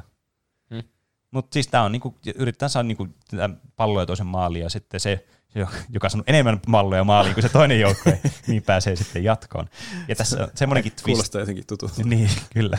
Ja tässä on semmoinenkin twist, että sitten kun niin nämä spavnaa nämä pallot, sitten kun on mennyt maaliin, niin spavnaa uusi pallo tähän keskikentälle. Niin saattaa joskus spavnata amerikkalainen jalkapallo normijalkapallon sijasta, tämmöinen jätti amerikkalainen jalkapallo. Tai sitten tämmöinen kultamuna, joka on 5 maaliarvoinen. No hui. Niin tässä sitten niitä on varmaan tosi vaikea työntää sillä porukalla. Ja sitten kaikki hyppii niihin palloihin. Se on, siis, tämä on kerta kaikkiaan mahtava pelimuoto. Tämä saa mut, niin kun, tekisi mieli pelata Rocket Leaguea, mutta tämä on, siis niin tätä silleen pelkästään. Tässä tulee semmoinen olo tästä pelistä. Ja tämä on, niin tässä on tosi paljon samanlaisia viivoja muutenkin, nyt kun Rocket Leagueista puhuttiin tässä pelissä, että tavallaan just, että alkaa ensin PlayStation niin Store Plus, PlayStation Plus-pelinä, ilmaisena pelinä, että saa siitä suosioita ja sitten alkaa niin pikkuhiljaa lisäämään asioita ja muuta. Et, niin kuin, tässä on ihan hirveästi potentiaali tässä pelissä niin kasvaa yhtä pitkäikäiseksi kuin Rocket League vaikka on. Sekinhän on joku 7 vuotta vanha peli, 6 vuotta vanha peli. Niin. Et sekin on hyvin kyllä elänyt tähänkin päivään asti. Ja sitten kun olet selvinnyt kaikista näistä haasteista, niin pääsit finaaliin, jota on 4 kappaletta.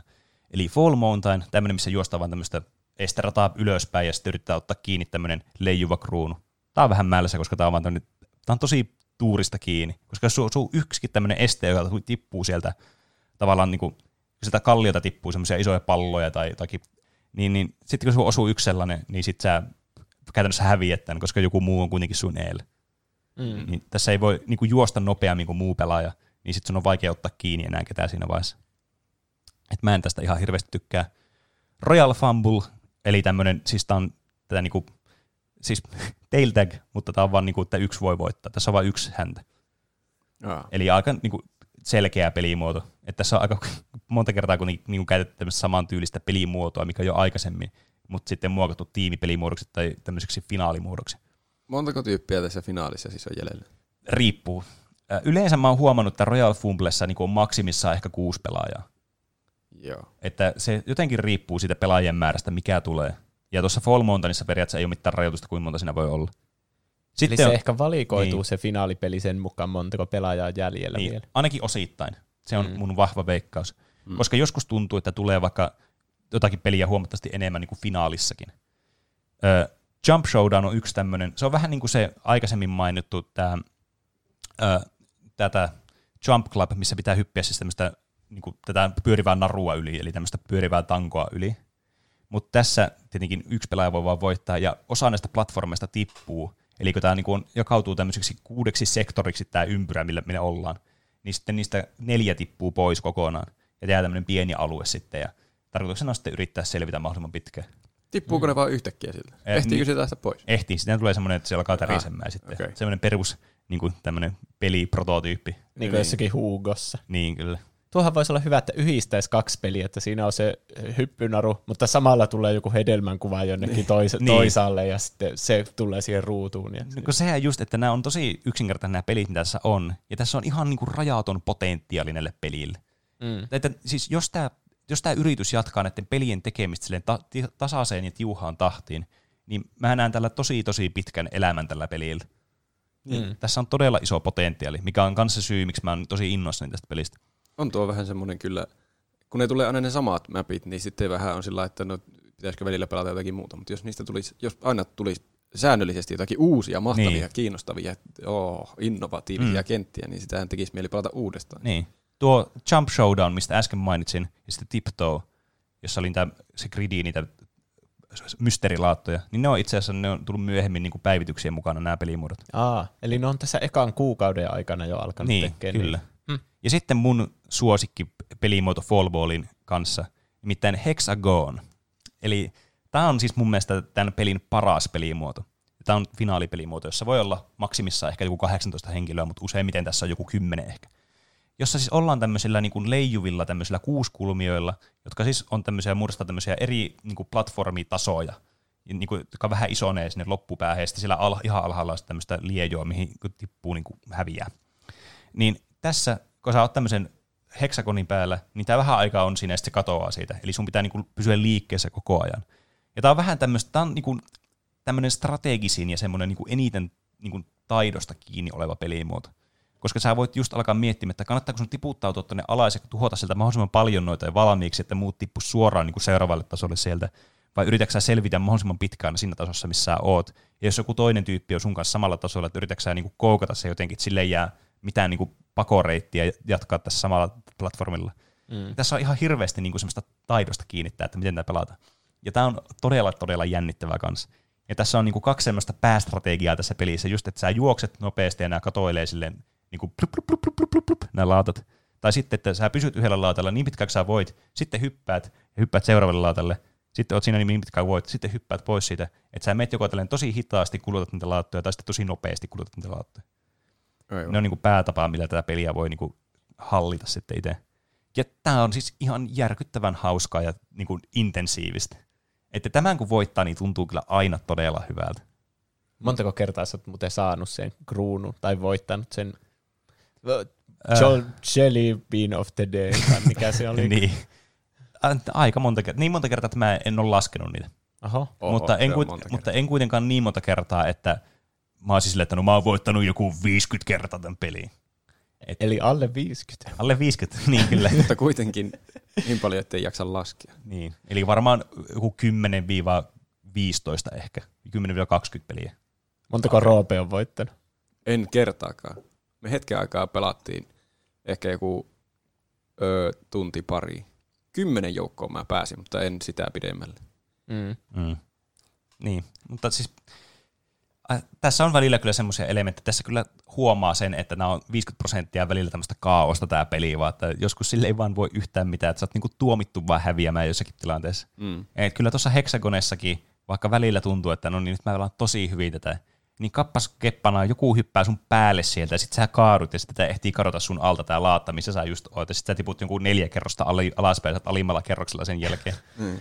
Niin, joskus käy vaan silleen, ja sitten tää peli on välillä vaan, että no, nyt kävi näin, ja et voi voittaa tää peli. Et onhan tässä tuurifaktori tietysti aina mukana tässä pelissä, mutta tää on siis niin kasuaali peli, kun voi kasuaali peli olla, että on niin nopea pelata, että mä en voi niinku olla suosittelematta tätä peliä.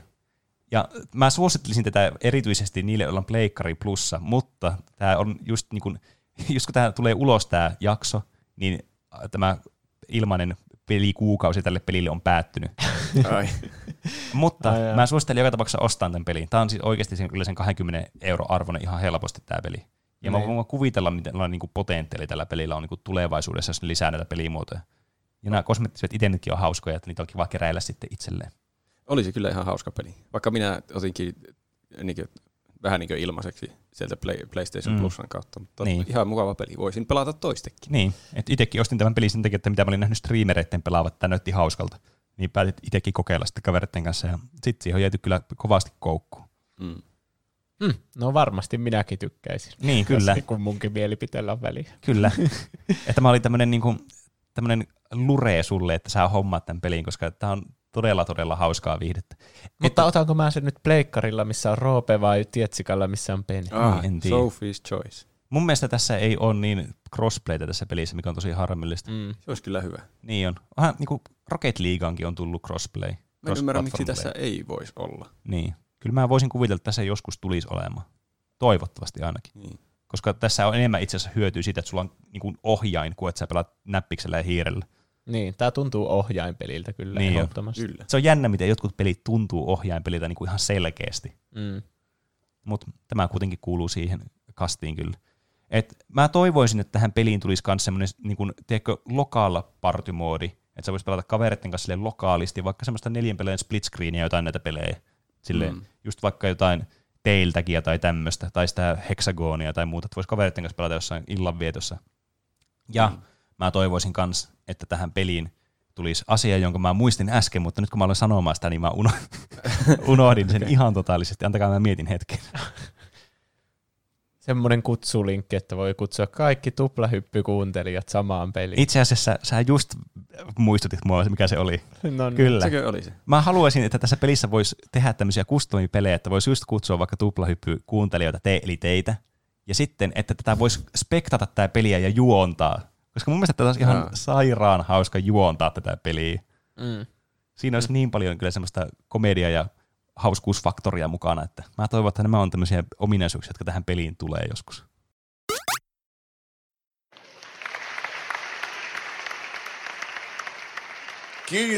Kiitos. Me Paskanmättään tutkimuslaitoksella olemme kehittäneet jotain, jota voi kuvata vain ihmiskunnan käännekohtana. Kun aloitimme tämän projektin, päämäärämme oli muuttaa historian kulkua.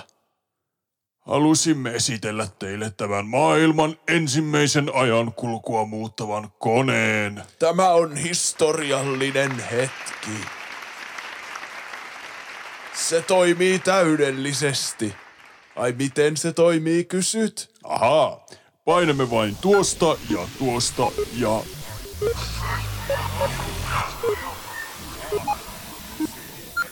Painamme vain tuosta ja... Ahaa.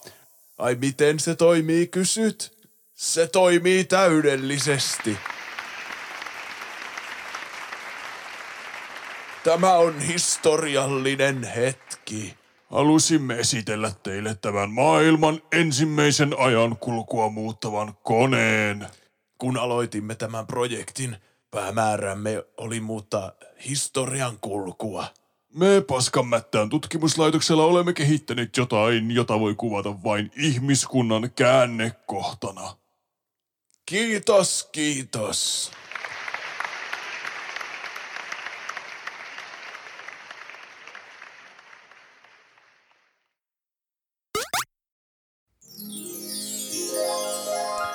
Ja näin päästään iloisesta ja mukavasta perhepeliaiheesta. Olipa taianomainen alku. Kyllä, niin erittäin taianomaiseen ja erinomaiseen elokuvaan. Eli aivan uunituoreeseen, kerrassaan niin kuin freeseimmistä freeseimpään elokuvaan, eli Christopher Nolanin Tenettiin. Mä jotenkin en uskonut, että me nähtäisiin tätä edes tänä vuonna. Mun täytyy sanoa samaa, että mä oon tosi yllättynyt, että me nähtiin tämä, varsinkin niin kuin vielä elokuussa. Koska... Se oli jotenkin ihan puun takaa, että yhtäkkiä voi vaan mennä elokuviin katsomaan. Kyllä. Niinpä. Oli siis siellä... Me käytiin Oulun Finkino Plazassa, niin oli siellä niinku, oli aina 2 paikkaa ja sitten oli 1 jätetty tyhjäksi ja sitten oli taas 2 ja 1. Eikö niin. Se 2 ja 2? Ai 2 ja 2. 2 tyhjää. Ei kun oliko? Oli. Aivan. 2 ja 2, ainakin siinä varauksessa oli. Joo. No. En mä tiedä, oliko ihmiset oikeasti sitten siellä sillä tavalla niin. Kaikki. Ei sillä ihan hirveästi ollut porukkaa, että no se jäi kyllä ihan hyvin väliä kyllä. Ei niinku tuntunut silleen normaalilta ensi-illalta. Niin, totta.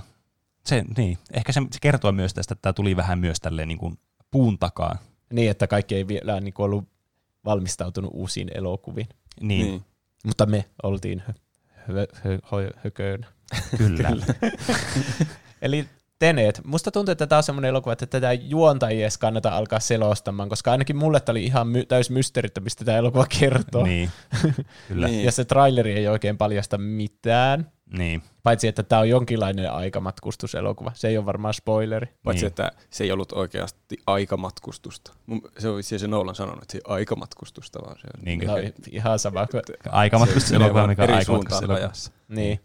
Mutta kerrotaan semmoiset spoilerittomat mielipiteet vaikka tähän alkuun, ennen kuin me mennään siihen juoneen itse asiassa. Asia selvä. Joo.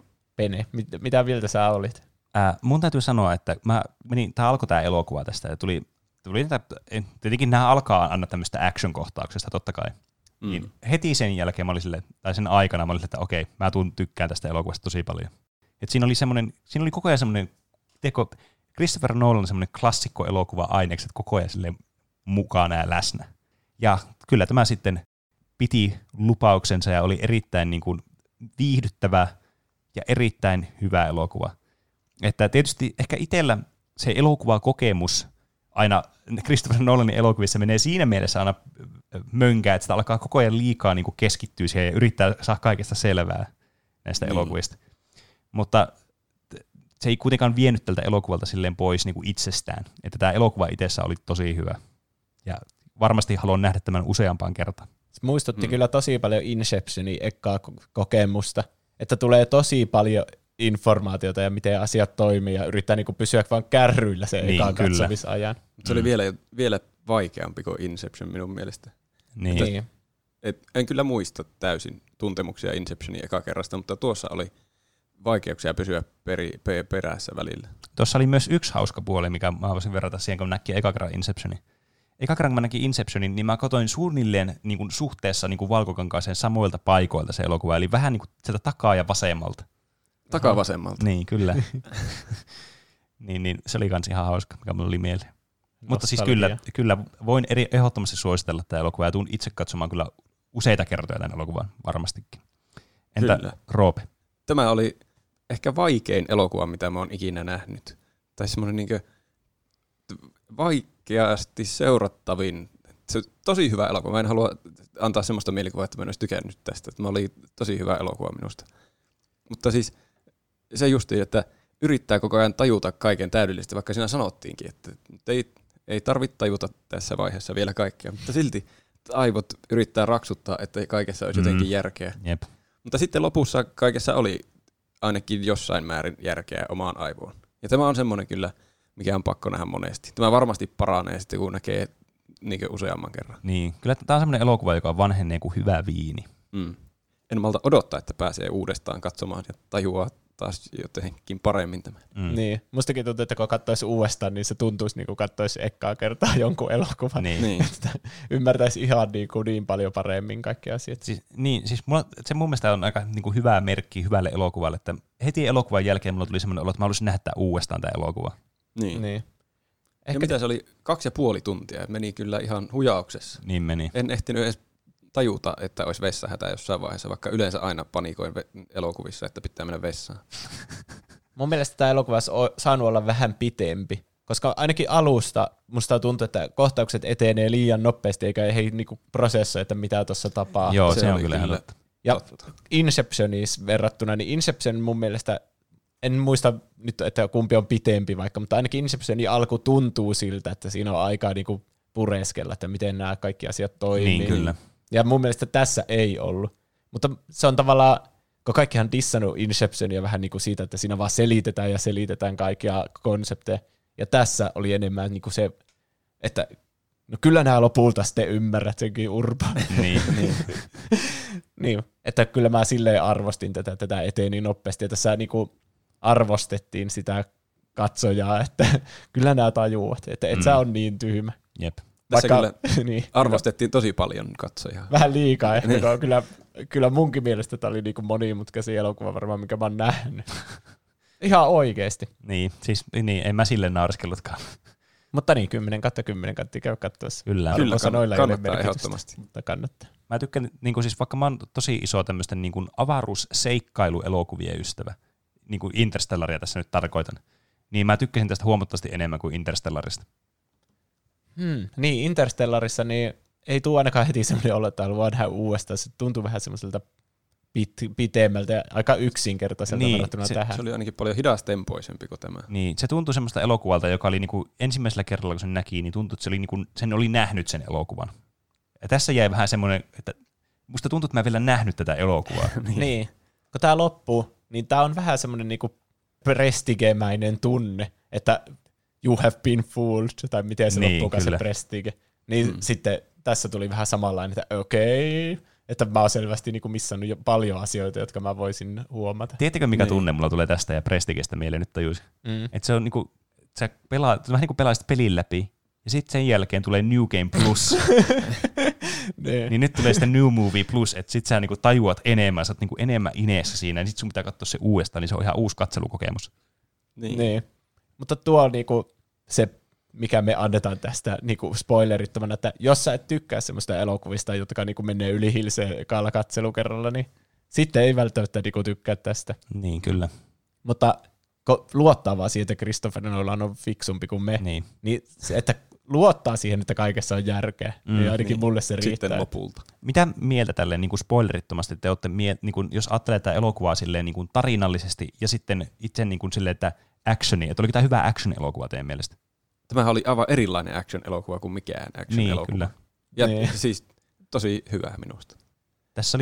Mun mielestä tästä on vaikea nauttia elokuvallisesti, koska miettii, että mitä niin kuin tässä edes tapahtuu. Niin, kyllä. Mutta olihan tässä tosi vaikuttavia action-kohtauksia kyllä ehdottomasti. Kun rupeaa miettimään, että miten ne on niin toteutettu, niin se on jännittävää. Niin. En tiedä, kuinka syvälle voi mennä vielä spoilerittomassa asiassa. Niin, mutta siis tämä oli kyllä, siinä niinku, tässä on mulla on muutamia semmoisia nitpikkejä, jotka siis ihan niinku, ei semmoisia todellakaan niinku tärkeitä asioita silleen tämän elokuvan niinku hyvyyden kannalta, mutta kuitenkin semmoisia niinku tähän actioniin liittyen, mistä mä haluan, sitten kun mennään spoileriosioihin, niin haluan sanoa. Mutta niinku yleisesti ottaen mä tykkäsin, tämä action oli tosi näyttävää ja sitä oli just silleen niinku, sitä oli kyllä sille sopivasti koko ajan. Se ei ollut semmoista yltäkylläistä actionia. Tiedättekö, että se tulee niinku liikaa semmoinen hirveä semmoinen action pläjäys, vaan sitä tuli koko ajan sille niinku semmoisessa hyvässä määrässä. Niin kyllä, se oli todellakin niinku eskaloituva se action. Joo. Ja tarinallisesti tietenkin tämmöistä Christopher Nolania, niin se nyt, siitä nyt ei voi puhua ilman, että spoilaa mitään, niin ei nyt mennä vielä siihen tässä vaiheessa. Mennäänkö siihen tässä vaiheessa? No nyt voidaan mennä. Eli spoilerit alkavat, eli nyt sun pitäisi katsoa tämä elokuva. Kyllä, jos ette nyt katsonut tätä elokuvaa ja kuuntele tätä eteenpäin, niin sitten se on aivan oma syy niin sanotusti. Niin. Punainen paprika. Niin. Ei tullut Inception horn. Mä yritin etsiä, että oli mulla jotakin alarm-ääntä täällä, mutta tuli paras, minkä mä nyt tää keksin. Täällä. Se oli muuten vähän alarm-mainen. Niin. Ehkä ensi kerralla mä hommaan tänne semmoisen spoileri-ääni-efekti. Eli mikä tässä elokuvassa on juonena? Tää kertoo John Tenetistä. Sillä ei ollut nimeä sillä päähenkilöllä. Ei. Se tuli mulle esille vasta sen elokuvan katsomisen jälkeen.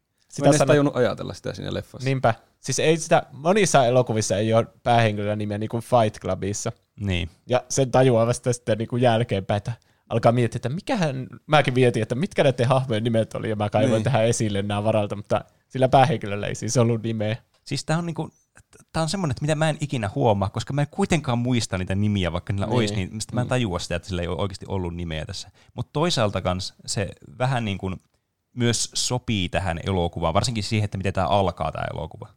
Niin, tämä on pelkkää mysteeriä tämä koko elokuva, vähän niin kuin, että ainakin mä en vieläkään kyllä tiedä, se alkaa semmoisella oopperatalokohtauksella. Ja siellä tämä päähenkilö John Tenet, niin sitten se on joku CIA-agentti. Joku agentti se kyllä. Sinne oopperataloon laitetaan sellaiset nukutuskaasut ja kaikki nukahtaa ja sitten sieltä varastetaan jotain, ja sitten tämä John Tenet menee estämään sitä. Tai jotain, koska se on tosi epäselvä kyllä. Että mä en vieläkään tiedä, että kuka siinä meni ja miten päin ja tälle. Että. Niin, kyllä. Niin. Että se tuntuu silloin, kun tämä elokuva alkoi, niin tosi suoraviivaiselta. Mutta mitä ennen pidemmälle tämä elokuva mennään, niin sitä niin kuin monimutkaisimmilta nämä aikaisemmat kohtaukset tuntuu. Niin, koska siis, no nythän se spoilata miten tahansa. Kyllä. Mutta tässä on se algoritmi, joka koostuu 9 palasesta, jotka on hajotettu. Ja tässä kohti aikaa nehän on niinku hajotettuna. Niin. Ja olikohan tämä oopperatalossa oleva se viimeinen, mikä siltä puuttuu. Niin. Minä käsitin. Ja koska ne palat sitä algoritmia menee ajassa koko ajan taaksepäin, niin tarkoittaako se, että siinä ryöstössä, niin pitääkö siinä niinku viedä se sinne paikalle, mistä se varastetaan, vai hakea se sieltä, vai mitenhän se niinku toimii? Tässä vaiheessa tämä menee jo mulla niinkin aivan yli ymmärrykseen, kun ne esineet menee jotenkin, käänteinen entropia vai mikä ne oli, inverted, sen jotenkin tajuaa paremmin, että ne ihmiset menee eri suuntaan siellä. Niin. Mutta sitten, että esineet alkaa mennä eri suuntaan, että Miten se toimii? Siis tuossa niin on helppo ymmärtää. Se oli mun mielestä hyvä se kohtaus, missä tämä esiteltiin, tämä käänteinen entropia, se, mikä tulee aika pian tämän jälkeen. Eli se luotikohtaus. Niin, siinä jotenkin se ymmärsi sille, että tästä saa muuten tosi siistejä action-juttuja tehtyä. Mm-hmm. Tämä jotenkin riittyy tosi tärkeästi tähän juoneen. Mutta just sitten, kun alkaa miettiä noita tärkeitä palasia tässä, just tätä algoritmia, niin tuo menee ihan, siis mä oon jo ihan sekaisin tässä vaiheessa tämä elokuva. Niin tämä on vasta alkanut ja vasta me ollaan katsottu koko elokuva. Tämä on muuten tämmöinen, että just, tässä tulee muuten tämmöinen samanlainen efekti itse asiassa kuin tuossa elokuvassa. Eli kun sä katsot tätä aluksi, kaikki niin kuin aika menee suoraan lineaarisesti ja sitten lopussa sä tajuat, että sä ajattelet tätä takaperin tämä elokuva ja miten kaikki niin kuin muuttuu tosi monimutkaiseksi. Ja jotenkin sen jälkeen, kun sä tiedät tästä, niin sitten kaikki on silleen niin kuin tuommoista yhtä Tenettiä. Niin. Mutta niin, siinä alussa, kun se selittää tätä taaksepäin menoa, koska tätä päähenkilöä melkein ammutaan semmoisella aseella, joka menee ajassa taaksepäin. Mm. Eli sen vierestä oleva luodinreikä katoaa ja se luoti menee takaisin sinne aseeseen. Niin sitten tämmöinen, tämä John Tenet nyt valittiin tähän Tenet-ohjelmaan, koska se oli valmis uhraamaan itsensä salaisten tietojen takia. Sitten sille aletaan kertomaan tästä koko operaation taustasta, että ne etsii tämmöistä jotain aikamatkustukseen liittyvää juttua, joka tapahtuu tulevaisuudessa. Mun mielestä, haluan tähän väliin sanoa, kun se oli tyyppi, joka selitti sitä sille, jotenkin epämääräisesti selitti jossakin, että Tenet, se on vaarallinen sana, käytä sitä harkiten. Se oli jotakin, se avaa jotakin ovia, mutta ei avaa kaikkia hyviä ovia. Niin. Ja mitä se selitti? Se oli jotenkin, mä en vieläkään oikein ymmärrä, mitä siitä tarkoitettiin. Onko Tenet joku, käyttikö se sitä sitten semmoisena salasanana jossain vaiheessa? Se käytti sitä ehkä just siinä, kun se meni sinne luotipaikkaan. Niin se siinä taisi sanoa jotain Tenettiin liittyvää sille naiselle. Mutta en ole varma. Koska mullekin ei epäselväksi. Siinä sanottiin jossakin vaiheessa, että Tenet on keksitty tulevaisuudessa. Niin oli. Niin. Okei.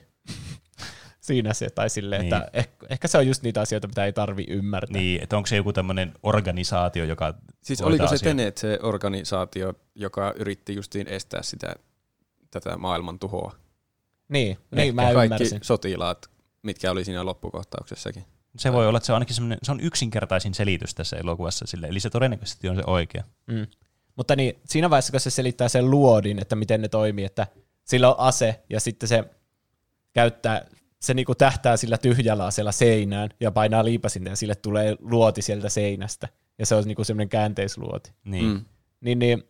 Siinä vaiheessa niin kuin eniten ikinä meni aivot solmuun, kun se sanoi, että ne on valmistettu tulevaisuudessa ne luodit. Että ihan että ne on valmistettu semmosiksi, että ne menee ajassa taaksepäin. Niin meni niin kuin eniten ikinä aivot solmuun, että mitä ihmettä, niin kuin miten voi mennä... Niin. Siinä kohtauksessahan se kanssa sanoo, että älä yritä ymmärtää sitä. Niin. Mutta nyt kun on nähnyt se elokuvan, niin ilmeisesti se luoti sitten on mennyt semmoista portista vähän niin kuin, jossa käännetään aika toisinpäin. Niin. Eli se on vaan ihan normaali luoti. Niin. Joku on vaan ottanut sen ja ei ole ikinä ampunut sitä, silleen, kun se on mennyt takaperin ajassa. Kunnes sitten se John Tenet ampuu sillä sitä seinää. Niin. Tämä on kyllä semmoinen, että tämä monimutkaistaa tämä elokuva, kun on nähnyt tämän elokuvan, niin näitä kaikkia kohtauksia ihan hirveästi, kun alkaa miettiä.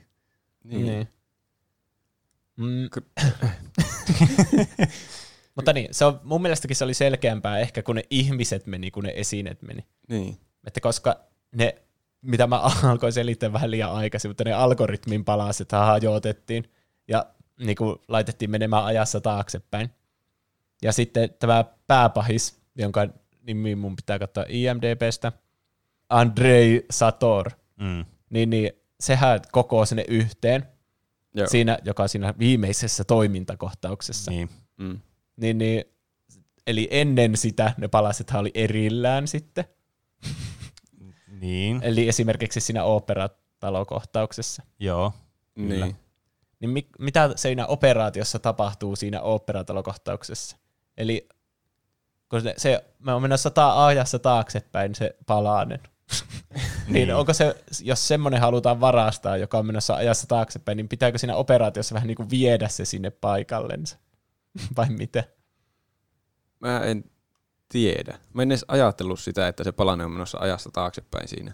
Niin, mutta eikö tässä väitetty, että ne kaikki on menossa ajassa taaksepäin? Vai onko sillä ainakin ne oli lähetetty sinne niinkö sillain taaksepäin. Mutta mitä jos ne on käännetty jossain vaiheessa menemään taas eteenpäin? Niin, koska ne ainakin käsittelee niitä esineitä silleen, että ne olisi normaali esineitä. Niin. Eli vähän niin kuin ne luodit siellä, kun nämä aseet on valmistettu tulevaisuudessa ja sillä on hirveän näitä luoteja. Niin. Niin, no joo, ne on varmaan vaan silleen, että ne on niin kuin normaaleja esineitä, mutta ne poimitaan vähän eri tavalla. Niin. Eli sen sijaan, että ne nostetaan, niin ne vähän niin kuin tiputetaan sille jedi-voimilla, vähän niin kuin nostetaan kättä. Eli miten, niin kuin, jos sä katsoisit sitä elokuvaa takaperin, niin siinä olisi järkeä. Niin. Mm. Tässä muuten mun aloin miettimään nyt, kun ne esineet menee oikeassa ajassa, niistä puhuttiin, että ne menee takaisin ajassa, että onko tässä tämmöinen niin kuin joku tämmöinen tajunnan räjäyttävä asia, mitä tässä pitää miettiä, että kun siinä loppukohtauksessa, nyt vähän niin kuin mennään asioilta eilen, mutta mä nyt mainitsin tämän vielä, kun mä muistan, kun ne on jaettu niin kuin punaisen ja sinisen tiimit, niin ne menee ajassa taaksepäin ja punainen niin ajassa normaalisti eteenpäin. Mm. Niin entä jos ne onkin just toisinpäin? Koska sitten ne käsittelee niitä asioita, että kun menee ajassa taaksepäin, ne punatyypit. Että tämä on jotenkin tämmöinen kaksoishuijaus. Niin, mutta ei kai se sitä loppujen lopuksi ollut. Mutta eikö, jos mä ymmärsin, että tämä tapahtui ennen sitä oopperataloa tämä loppukohtaus. Se oli, pitäisi nähdä se aikajana jotenkin. Christopher Nolanin pitäisi tehdä semmoinen aikajana, että mikä kohtaus tapahtuu niinkö missäkin sillain normaaliajassa. Niin. Mä oon käsittänyt sillä, että se venekohta ja se lopputaistelu tapahtuu niinkö samaan aikaan. Mm. Ja ne on niinkö ensimmäisenä tavallaan. Koko aikajanassa. Niin. Eli se oopperatalokohtaus tapahtuu niinku meidän, kun me ollaan punaisia, niin. Eli normaaleita, niin meidän näkökulmasta niin oopperatalokohtaus tapahtuu sen jälkeen, kun sillä on ne kaikki palaset koossa. Niin. Mutta eihän niin noilla asioilla ole mitään väliä, koska sillä pääpahiksella, niin sillähän on paljon näitä laitteita, joilla voi käyttää se ajan. Niin. Periaatteessa sillä ei mitään väliä, että varastaako se jotain tulevaisuudessa vai menneisyydessä, koska se voi vaan kääntää sen ja viiä sen sitten sinne oikeaan aikaan hetkeen. Niin. Siis menikö se kokosi sen siellä niin se oopperatalo jutun jälkeen, sen koko algoritmin, ja menikö se itse vaan sitten ajassa taaksepäin sinne hetkeen veneelle, kun se oli onnellisimmillaan. Että sitten jos se siellä kuolee, niin tuhoutuuko kaikki sitten siellä niin vähän edessäpäin ajassa? Niin. Niin, kyllä. Koska nämä kaikki tapahtuu sen verran samaan aikaan, nämä asiat, että hahmot näyttää kuitenkin samaa ikäisiltä aina koko ajan. Niin. Se olisi voinut selkeyttää tätä vähän, että niin kuin vanhenisi tai nuortuisi, riippuen siitä. Niin. Mä rupesin miettimään noita mekaniikkoja, että mitä niille, kuinka kauan voi mennä sillä niin kuin inverted juttuna? Mitä jos menisi koko ikänsä? Tulisiko sinä vanhaksi vai nuoreksi? Ja jossakin vaiheessa tulee kuitenkin ikää jommasta kummasta päästä vastaan, että ei voi niin kuin loputtomasti mennä taaksepäin. Voi eliniän verran mennä vaan taaksepäin. Ja sitten alkaa elämään taas eteenpäin. Ai meinaako, että se nuortuisi, jos se menee ajassa taaksepäin? En tiedä. Mutta jos se vanheneekin, niin kyllähän se jossain vaiheessa kuolee. Ei se voi pysyä ainakaan samanikäisenä koko ajan. Niin, mutta jos se nuortuu tarpeeksi, niin kyllä se varmaan siinäkin vaiheessa kuolee, kun se ei ole syntynyt. Niin. Tämä on just, tätä mä just tarkoitan, että mä olisin halunnut lähettää heti uudestaan tämä elokuva, että tämä pystyisi analysoimaan paremmin, kun tämä on tämmöistä spekulaatiota tässä vaiheessa. Niin. Mutta toisaalta tämä on tosi kiinnostavaa yrittää niinku päässä niinku pähkällä tätä ennen kuin tavallaan näkee sen ratkaisu sitten jossakin vaiheessa, kun joku itseään fiksumpi sitten sen jossain kertoo YouTubessa tai muussa. Niin, mutta mitäs muuta. Tässä John Tenetillähän tässä on kaverina Robert Pattinsonin hahmo Neil. Mm. Kyllä. Se vaikutti tosi coolilta tyypiltä. Niin, mä en edes tajunnut, että se oli Robert Pattinson ennen kuin vasta elokuvan jälkeen. Ihan tosi aliarvostettu näyttelijä. Niin, mun mielestä se oli tässä ihan mahtavaa. Niin olisi. Mun täytyy sanoa, että niin kaikki mun mielikuvat Robert Pattinsonista on muuttunut positiiviseksi tuon elokuvan jälkeen. Sai ehkä Twilightista vähän turhan huonon maineen. Niin. Kyllä. Tämä John ja Neil on semmoiset niinku tiimit, kaverukset, jotka tekee näitä keikkoja siinä. Se alkoi aika semmoinen niinku Bondi-elokuvamainen, vähän niin kuin, että mennään uuteen lokaatioon ja pitää saada joku tieto ja sitten mennään taas uuteen lokaatioon. Kyllä. Siinä oli ehkä vähän liikaa mun mielestä poukkoilua siinä alussa. Se justiin eteni tosi nopeasti. Niin. Ne aina puhuu jonkun semmoisen pikakelausdialogin, että vuorotellen sanoi jonkun niin kuin exposition-lauseen ja sitten vaihdettiin seuraavaan lokaatioon ja sitten siellä oli sama homma. Niin, kyllä. Niin. Että yksi niistä oli esim. Michael Caine hahmo, joku, jonka nimi oli tyyli Sir Michael Caine. Niin. Niin, mä en muista yhtään, että miksi se edes oli siinä elokuvassa. Muuta kuin, että se oli semmoinen kamea. Niin. Se ohjasi sen johonkin uuteen paikkaan. Se kertoi sille siitä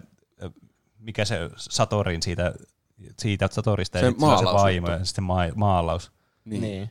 Mutta nehän oli sitten loppujen lopuksi ne tärkeät henkilöt. Eli tämä Cat, tämmöinen nainen, jolla oli traaginen taustatarina, koska se seurusteli tämän pääpahiksen kanssa, eli Andrei Satorin, tai oli sekä Sadaimisissa tai jotain. Mm.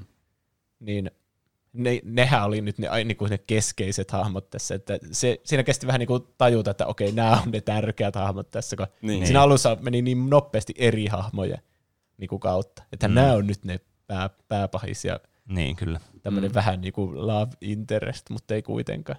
Niin. Semmoinen damsel in distress. Niin.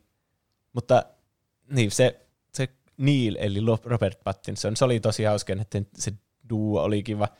Se teknologia, millä ne meni sinne korkean talon huipulle, se benchihyppy. Niin. Mä luulin, siinäkin alkoi miettiä, että käyttääkö tämä jotenkin jotain käänteisaikaa teknologiaa. Mä olin kanssa, jep. Mutta tälleen niin jälkeenpäin ajateltuna kai se oli vaan ihan joku agenttivehje, vähän niin kuin semmoinen bondimainen. Se oli joku tommoinen ovella foreshadowing, että se oli käänteinen inverted benchihyppy ja sitten se tuli inverted kaikki muu lopulta. Mm. Niin. Ja sitten toinen niiden iso keikka oli sinne Vapaa-satama, semmoinen niinku rikkaitten joku verovapaa pankki vähän niinku, jonne vie jotain taidetta tai jotain arvokasta. Niin, niin sitten ne ajaa lentokoneen siihen seinään pahkiin. Mm. Josta tulee tosi paljon mieleen Inception, että käytetään tuommoiseen yhteen keikkaan hirveänä rahaa ja ostetaan lentokone.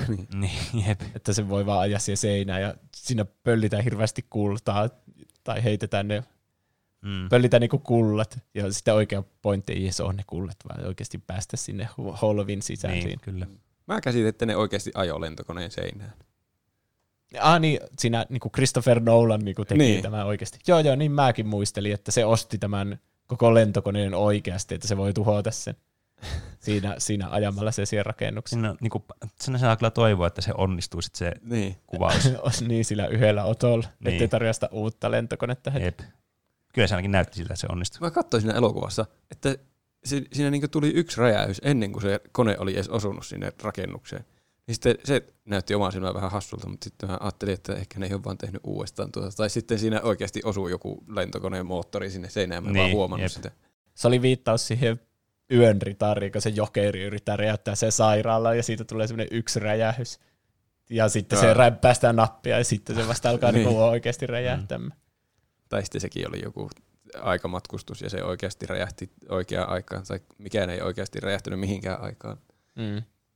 Mutta niin, siellä oudossa holvissa, josta katoaa hapeet 10 sekunnissa tai jotain, niin ne kohtaa sitten näitä taaksepäin, tai yhden taaksepäin minä yhden eteenpäin menevän miehen, joka selviää sitten myöhemmin, että ne oli sama henkilö se, joka meni sinne takaperin ja sitten tuli sieltä pois oikeinpäin. Niin. Tuota ei tietenkään tajunnut siinä katsoessa, kun ei tiennyt niistä laitteista, jotka kääntää sen. Niin. Mutta tajusitteko te, että se voisi olla se päähenkilö itse? Näissä, aina kun tietää, että on jotakin aikamatkustusta, niin vaistomaisesti olettaa vaan kaikki tuommoiset epäilyttävät henkilöt, joista ei näe mitään tuntomerkkejä, että onkohan tämä nyt tämä itse. Joo, siis siinä alussa kyllä itsekin alkoi miettiä. Sitten kun myöhemmin sanottiin niitä just niitä, että niitä pitää hengittää sitä väärää ilmasta, oli silleen, että ok, no ehkä se oli vaan sen takia sen näköinen se tyyppi. Mutta siinä oli niin paljon semmoisia kummallisia juttuja, ja se näytti just siltä, se oli muuten tosi hyvin tehty se kohtaus, koska se niinku syöksyi ne tyypit molemmista ovista ulos silleen niin kuin oikein sen suuntaan. Et se toinen lähti juoksemaan, ja se toinen tappeli sitten tämän John Tenetin kanssa. Niin. Vaikka se sitten loppujen lopuksi kävikin niin, että se joka tappeli siinä meni väärinpäin siihen juttuun, niin sitten se näytti sen takia siltä, että ne hyppää sieltä niin kuin siinä oikeassa ajassa.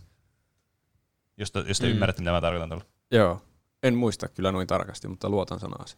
Niin, se oli tosi fiksusti tehty, koska sitten siinä ei vaiheessa niin kuin ei voinut mitenkään tajuta sitä, että miten se toimii se laite. Ja siinä taistelussa itse asiassa tuli tosi hauskoja kohtia, niin kuin se tiputti niinku asseen ja sitten alkoi ryömimään silleen niinku peppu edellä sitä päähenkilöä kohti. Niin. Ja sitten myöhemmin, kun päähenkilö on itse se tyyppi, niin se tietenkin näkee, että se ase on sen yläpuolella ja sitten ryömii ottamaan sitä. Mutta eihän tuommoista, niinku, siinä kun katsoo sitä, niin ei oikein tajua yhtään, että miksi tuo tekee noin. Niin. Siinä jotenkin, siis siinä tajuaa, että nyt asiat menee niinku väärään suuntaan, koska se näkee niistä liikkeistä, että tämä on niinku käännetty toisinpäin. Mutta sitten aivot ei osaa jotenkin tehdä järkeämistä, että miksi se nyt ryömii tuollain niin. Sitä päähenkilöä päin, vaikka se sitten toiseen suuntaan katsottuna on niin ihan selkeä. Niin. Mä luulin aluksi tuossa vaiheessa, että se, jotenkin se aikamatkustusjuttu toimii silleen, että sä pistät johonkin vempeleeseen niin jutun, niin elävän tyypin tai sitten jotakin esineitä, ja sit sä säteytät niitä, ja sit tulee sieltä ulos, niin sit se on niinku käänteinen silleen. Ja sit, no siis, nyt tää kuulostaa tyhmältä, koska sitähän se periaatteessa onkin. Niin. Mut sit, silleen tavalla, kun ne menee kuitenkin, se menee periaatteessa semmoista yhtä niin kuin aikajanaa kuitenkin, joka kiertää vaan siinä samassa kohtaa. Koska se, eihän niitä tyyppejä ole useampi periaatteessa, kun ne menee niiden omassa aikajanassa silleen niin kuin niin, en mä nyt osaa yhtään selittää tätä, mitä mä ajattelin, mutta mä just luulin, että se on joku pulveri, mitä niille pistetään, ja sitten ne pystyy tekemään asioita silleen käänteisesti. Niin.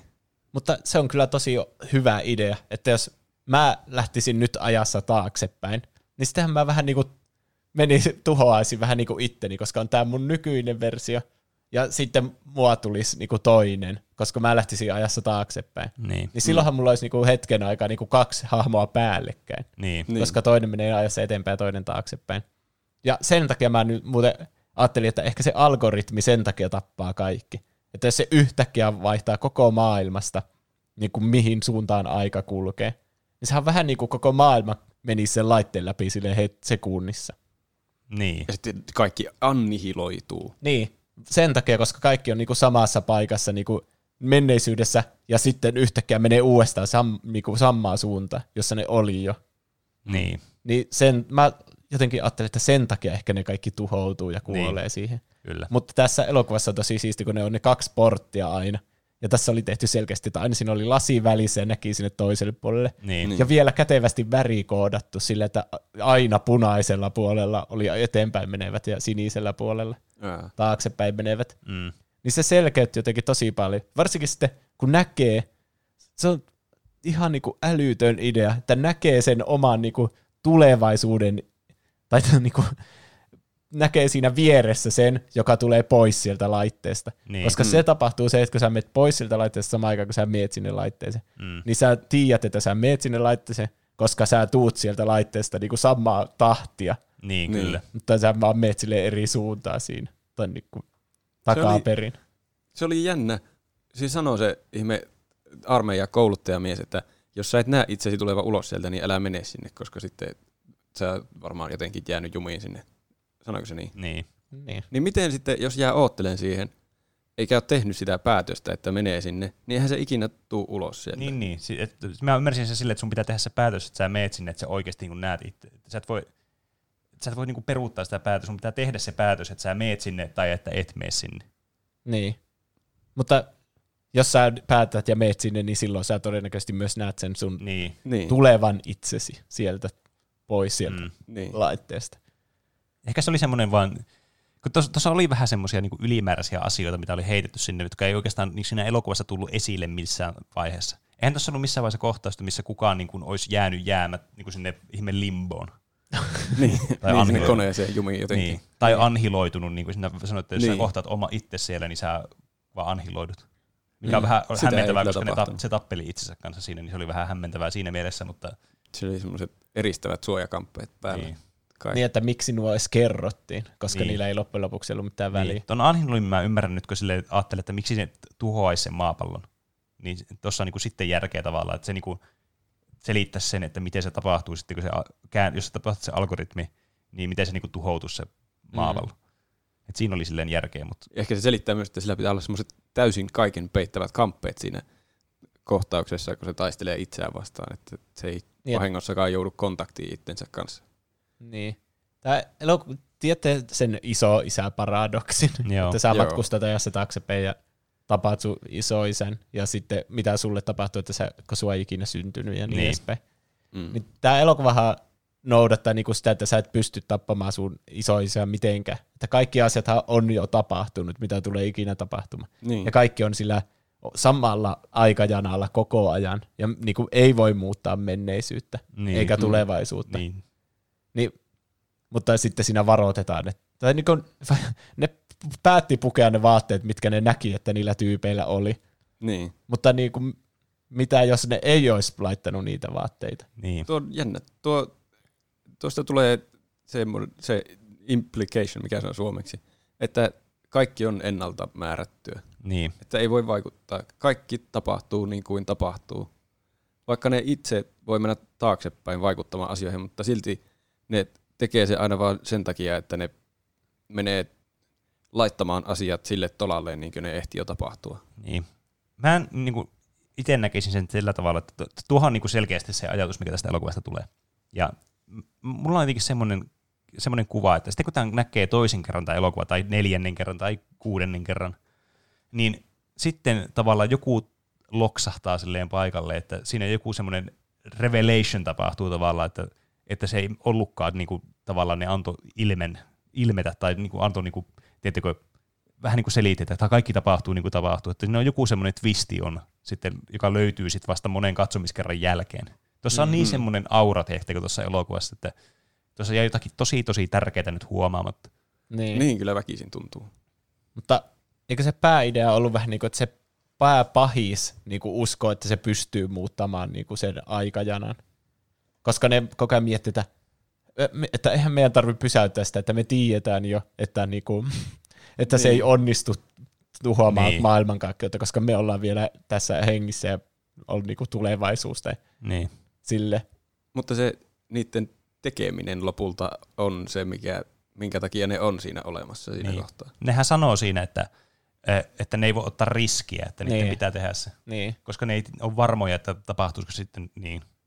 Mutta se on kätevä, että tässä elokuvassa kaikki niin kuin ainakin silmin nähden tapahtuu sillä niin. Tavalla, miten ne on aina tapahtunut ja kuuluu tapahtua. Sen niin. Takia minusta olisi jotenkin kummallista, jos tässä ei olisi jotakin semmoista, niin kuin, joka ei menisi tavallaan tuohon, tai niin kuin, joka... Tiedättekö, että tämä menisi vähän niin kuin turhan suoraviivaisesti, jos tätä elokuvaa edes voi kuvata sillä nimellä. Tässä on joku semmoinen, niin kuin, semmoinen hidden juttu, mitä nyt... Mä oon ihan vahvasti sitä mieltä, että tässä on missattu kyllä nyt. Niin.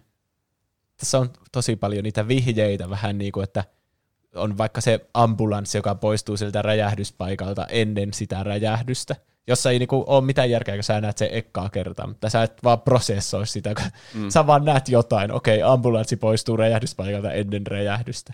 Niin. Jos sä olisit tarkkaavaisempi, niin sä olisit silleen, hetkinen, ei tossa ole mitään järkeä. Niin. Myöhemmin sä vasta tajuat, että okei, että ne meni ajassa taaksepäin siihen aikaan ennen sitä räjähdystä.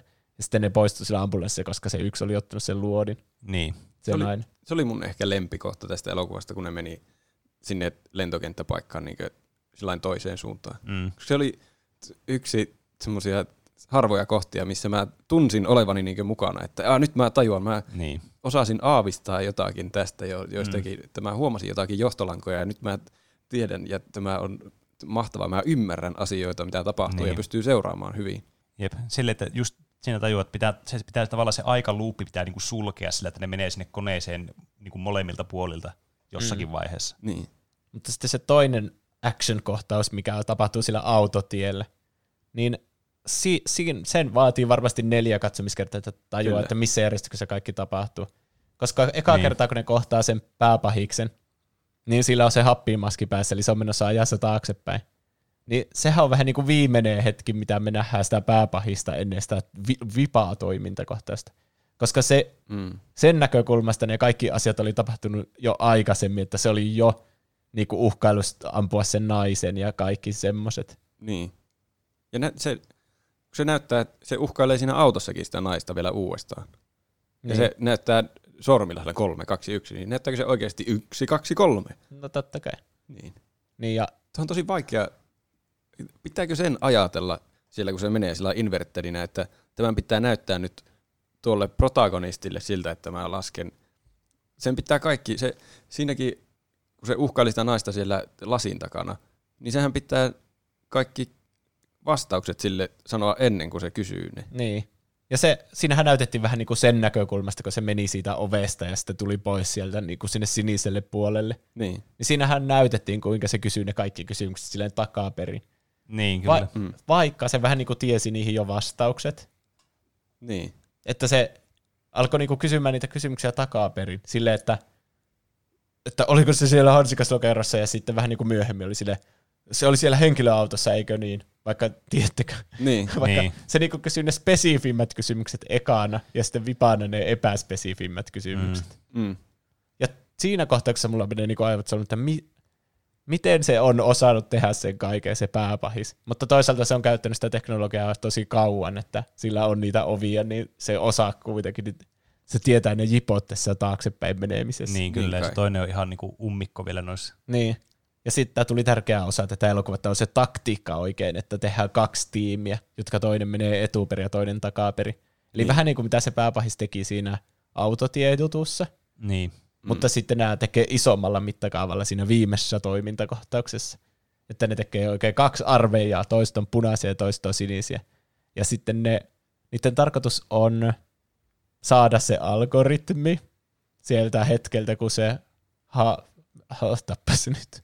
En tiedä, oliko se koko sotataistelu hämäystä sitä varten, että se niiden minitiimi, se protagonisti ja sitten se ihme kouluttajamies pääsee vaan sinne algoritmin luo sinne alas. Niin.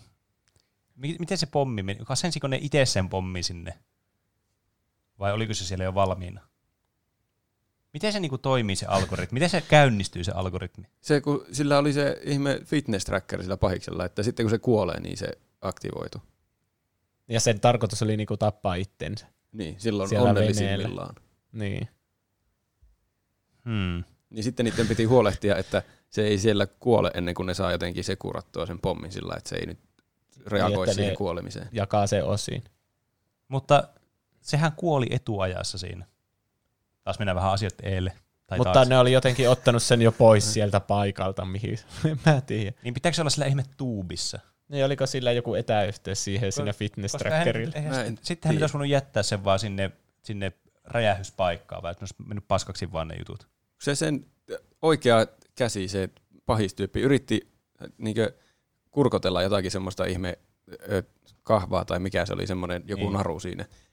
Selvästi siinä oli vielä joku steppi tekemättä, että se olisi niinkö valmis toimintaan se pommi. Niin.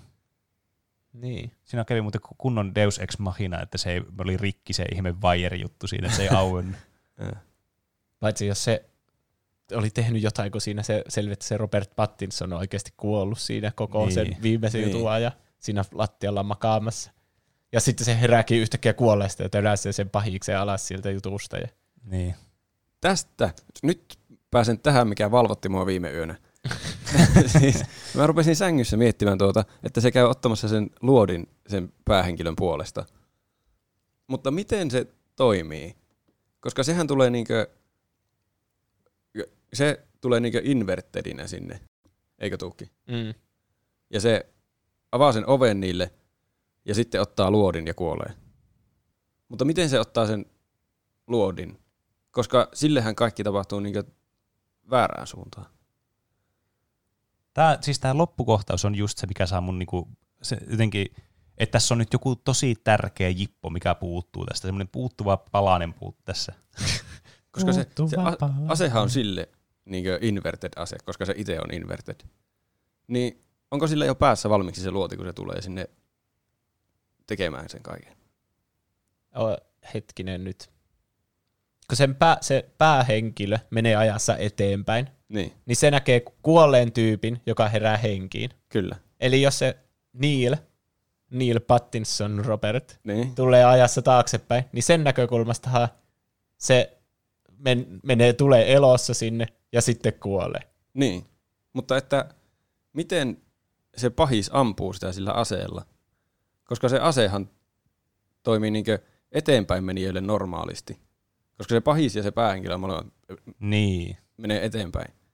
Niin miten se ottaa sen luodin, kun se luoti ei tule siitä aseesta, vaan se menee siihen aseeseen sen Pattinsonin näkökulmasta. Meneekö se vaan seisoo siihen, sitten se menee sen läpi sille? Ammuttiinko se siis taaksepäin menevällä aseella vai eteenpäin menevällä aseella? Mun mielestä niin. Mun mielestä se oli ainakin eteenpäin menevä se pahis siinä. Niin, se ainakin näytti tekevän ihan luonnollisesti kaikki asiat. nyt tekää, ette nuku ensi yönä. Niin. Sen näkökulmasta kai se... Ootapä.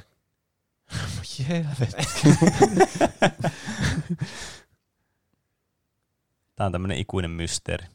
Sen näkökulmasta kai se luoti on sitten ollut siellä seinällä. Ja sitten, kun se menee, se työntää sitä tyyppiä pois, tai ennen sitä, kun se silloin kun se otti sen luodin, niin se luotihan oli sen näkökulmasta jo seinälle. Niin, tai sen pään läpi. Otapa, missä kohti se otti sen luodin ennen sitä, kun se tönäsi? Vai onko sillä edes merkitystä? Se kuitenkin vähän niin kuin uhrasi itsensä ja otti luodin ja tälle. Mutta sitten ne kuitenkin tapaa sillä tulevaisuudessa. Koska tämä tapahtui ennen sitä oopperatalokohtaista ja se oli sillä tulevaisuudessa siellä oopperatalossa se tyyppi. Se kuitenkin kuoli nyt sinne se Robert Pattinson tai se Neil. Sen aikajanalla se oli sille niin viimeinen asia, mitä se teki.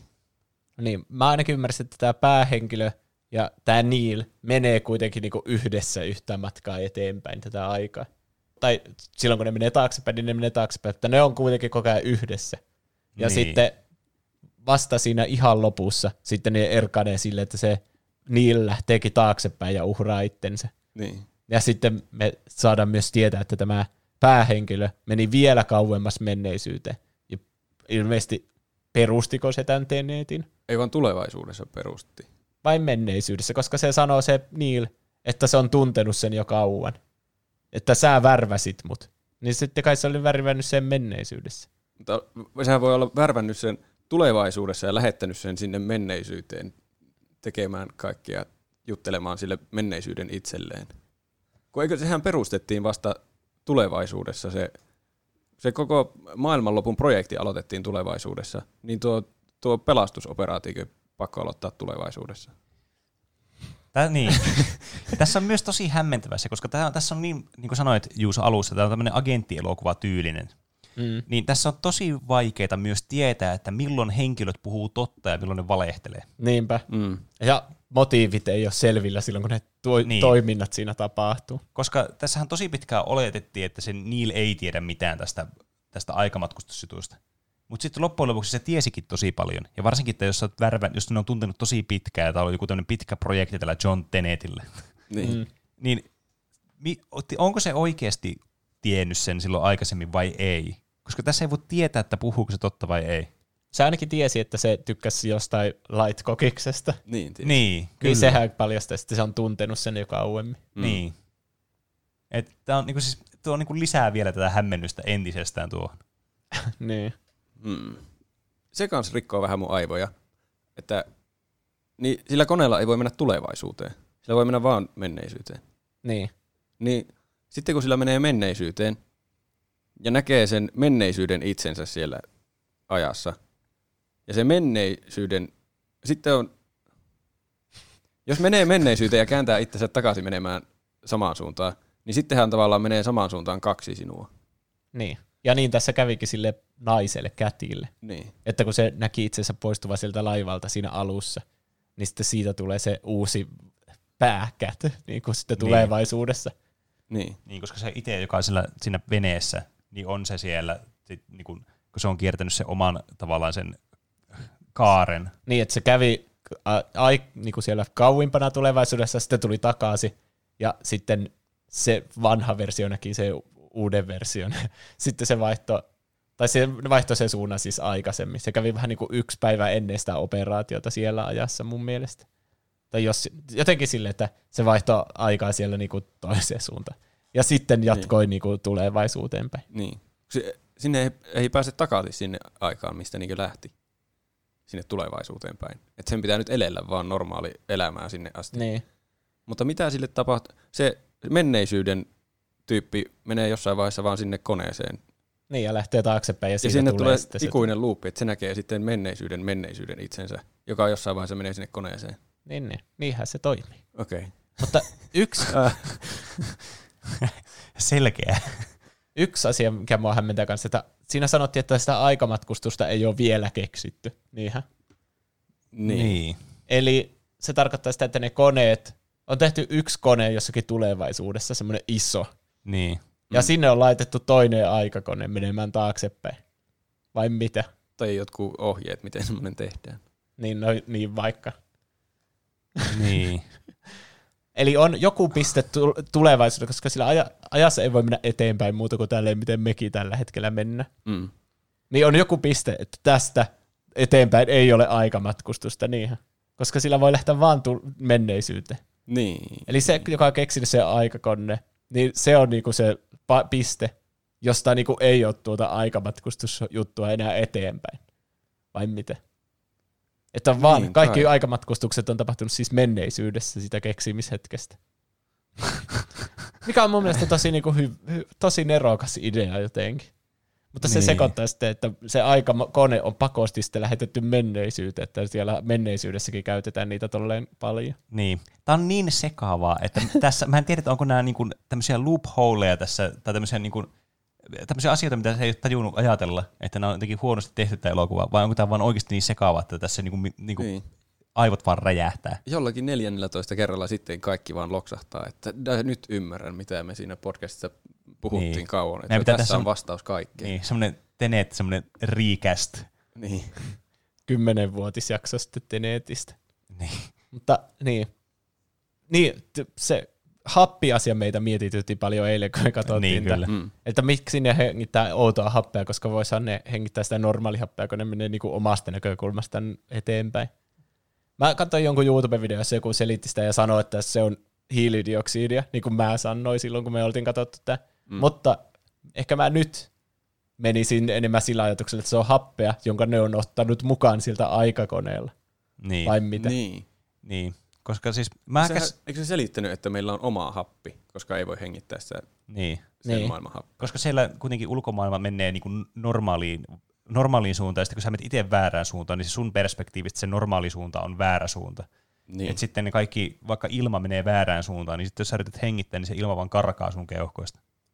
Niin totta, että jos mä puhaltaisin Roopen naamaan, silloin kun Roope menee takaperin, niin Roopen näkökulmastahan mä vetäisin silloin happea sisään. Niin. Mutta hetkinen, voihan hengittää myös silleen, että sen sijaan, että hengittää sisään ja ulos, niin voihan sitä hengittää ulos ja sisään. Niin, kai. Mutta onko sitten hiilidioksidia, tai yritätkö sä hengittää hiilidioksidia sitten siinä vaiheessa? Niin, sitähän tulee eri ainetta ulos tosiaan. Niin. Ja sitten toinen monimutkainen asia, että miten ne autot toimii.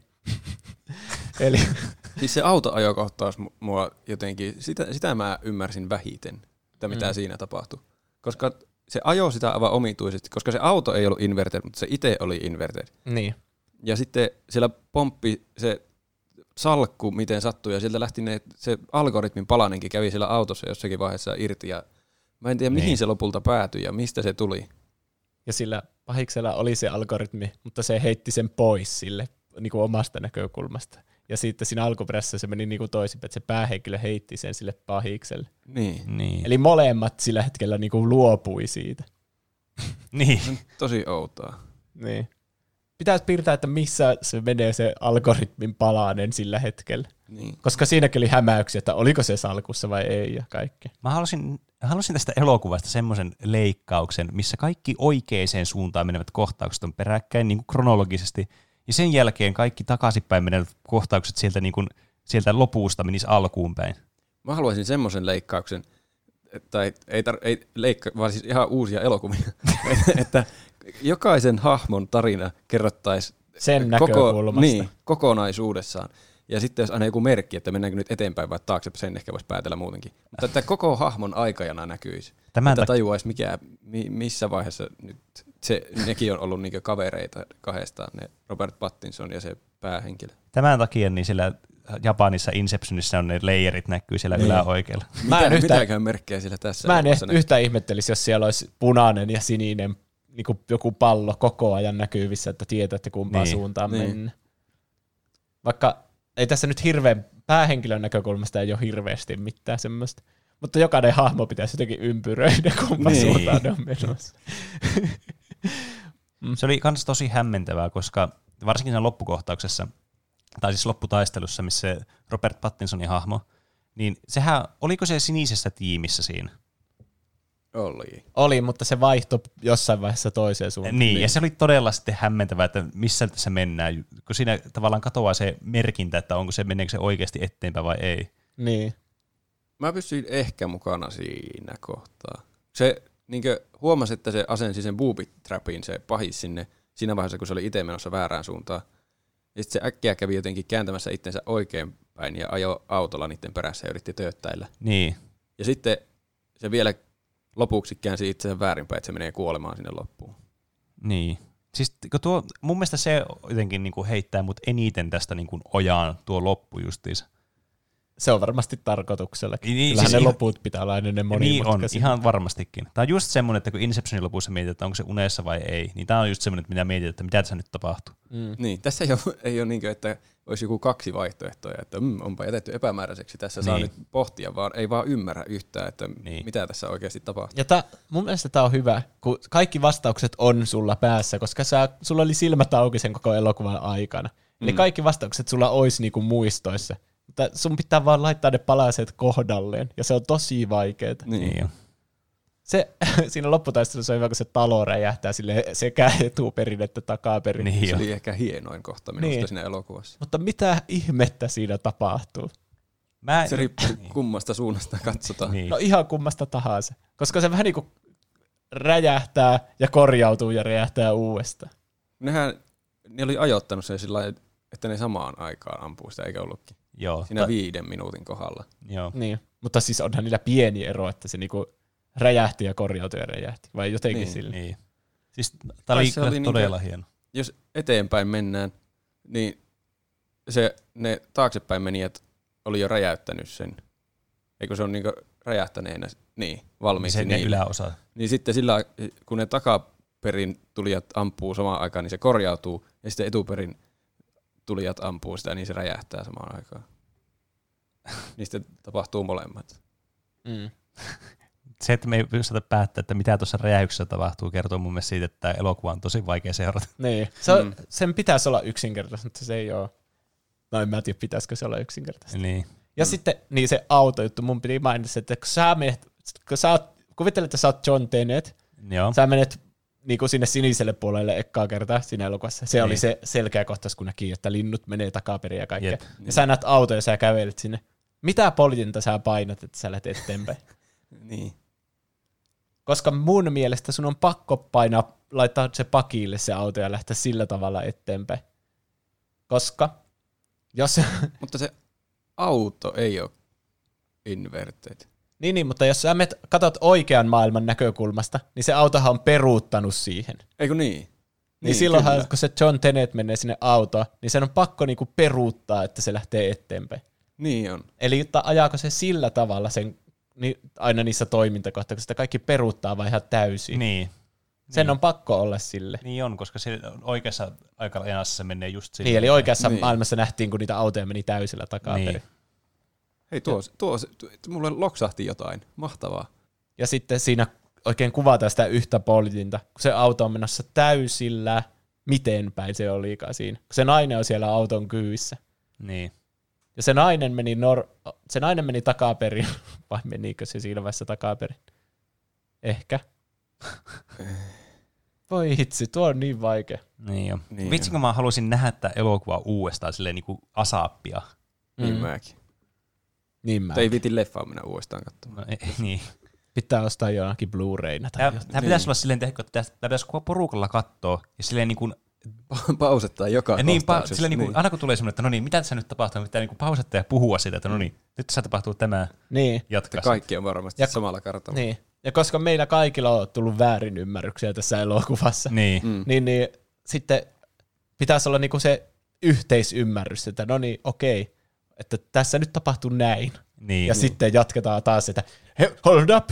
Ja sitten laitetaan taas pauselle, että mitä se nyt tapahtuu. Niin, kyllä. Niin. Tästä on ihan pakko tehdä toinen jakso tästä, että me voidaan niinku kertoa definitiivisesti, mitä tässä tapahtuu. Sitten kun me ollaan ymmärretty tästä jotakin. Niin. Tai ehkä se jakso on tullut jo joskus. Ehkä. Mä tykkäsin siitä, että kun mua huoletti koko ajan siinä elokuvassa, että miksi tässä on vaan tämmöinen maailmanloppu tulossa ilman mitään syytä. Että kuka haluaa tehdä vaan ihan tuollain pahuuttaan, että kaikki räjähtää, annihiloituu. Mutta sitten siinä oli lopulta järkeä, että siellä niillä elinolot loppuu, niin se on ainut mahdollisuus niille tulevaisuuden heboille.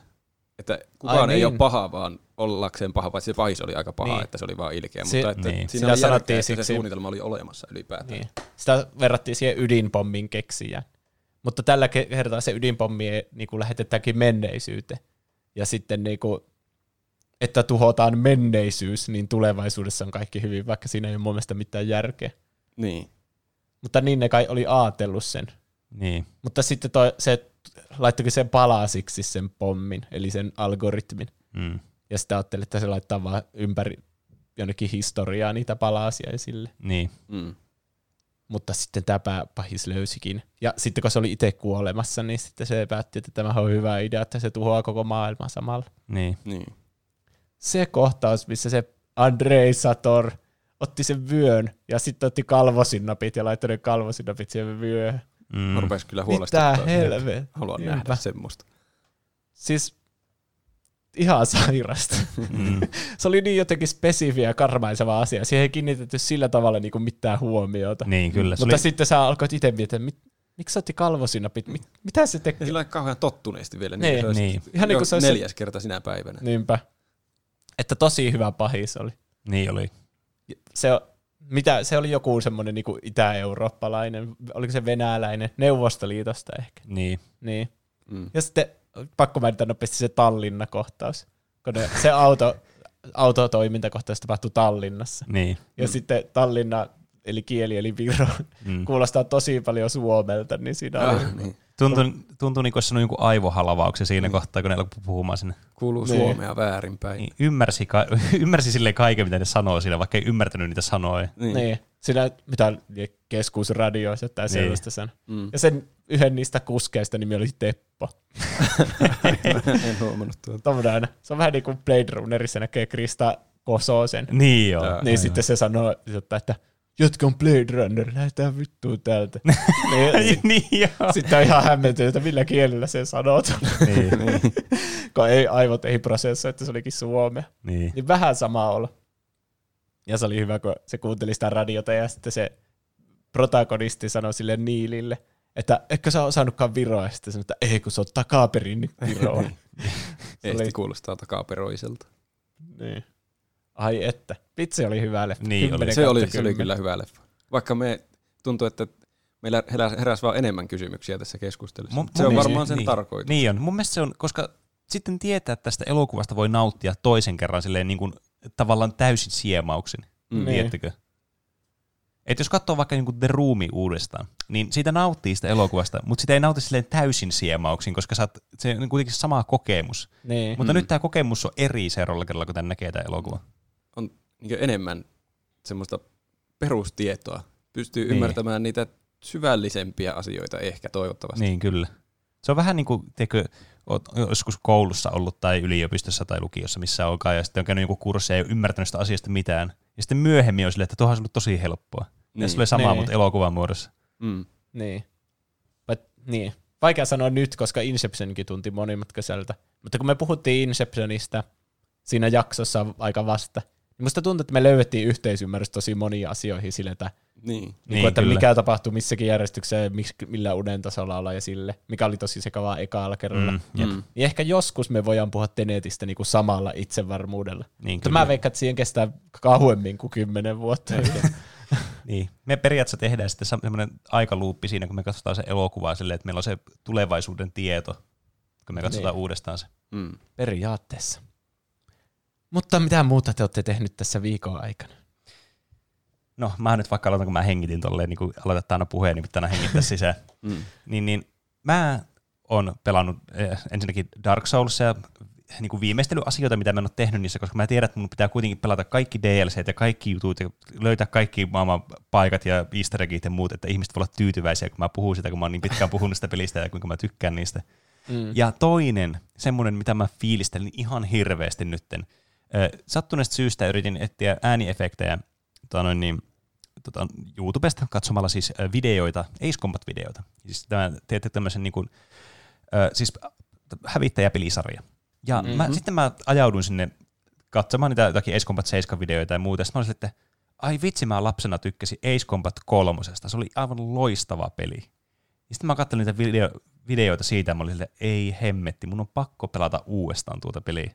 Niin nyt mulla on koneella mahdollisuus pelata sitä tässä jossakin vaiheessa, niin emulaattorilla, niin mä ajattelin sitä nyt päästä kohta sitten pläräyttelemään uusiksi ja sitten fiilistelemään taas Ace Combatin maailmaa, kuinka se kolmonen on jotenkin vielä niin semmoinen psykedeellinen peli, että vitsit, mä en multa ottaa. Okay. Yrität viivytellä sun Dark Souls-projektia. Niin. Ei nyt ole kuulosti niin väärältä. Entäs Robe? Mä en ole hirveänä ehtinyt. Tässä ei taas montaa päivää ollut. Me nauhoitetaan taas torstaina. Olen katsonut Tenetin ja pelannut Fall Guysia. Eli tämän päivän aiheita on tehnyt. Niin kyllä. Kerropa niistä vähän. No ei.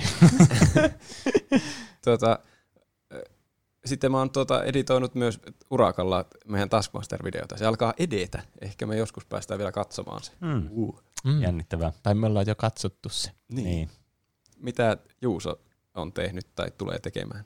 Mä pääsin vihdoin The Last of Us Part II läpi. Lopputekstit. Kaikki pakettiin. Nonni. Viime jaksossa mä taisin selittää siitä, että tämä tuntuu siltä, että tämä on niinku ympyrä, joka lähtee tangentille ja tuntuu, että se ympyrä vaan kasvaa ja saako se ikinä sitä alkupistettä kiinni. Niin. Se sai sen. Ai.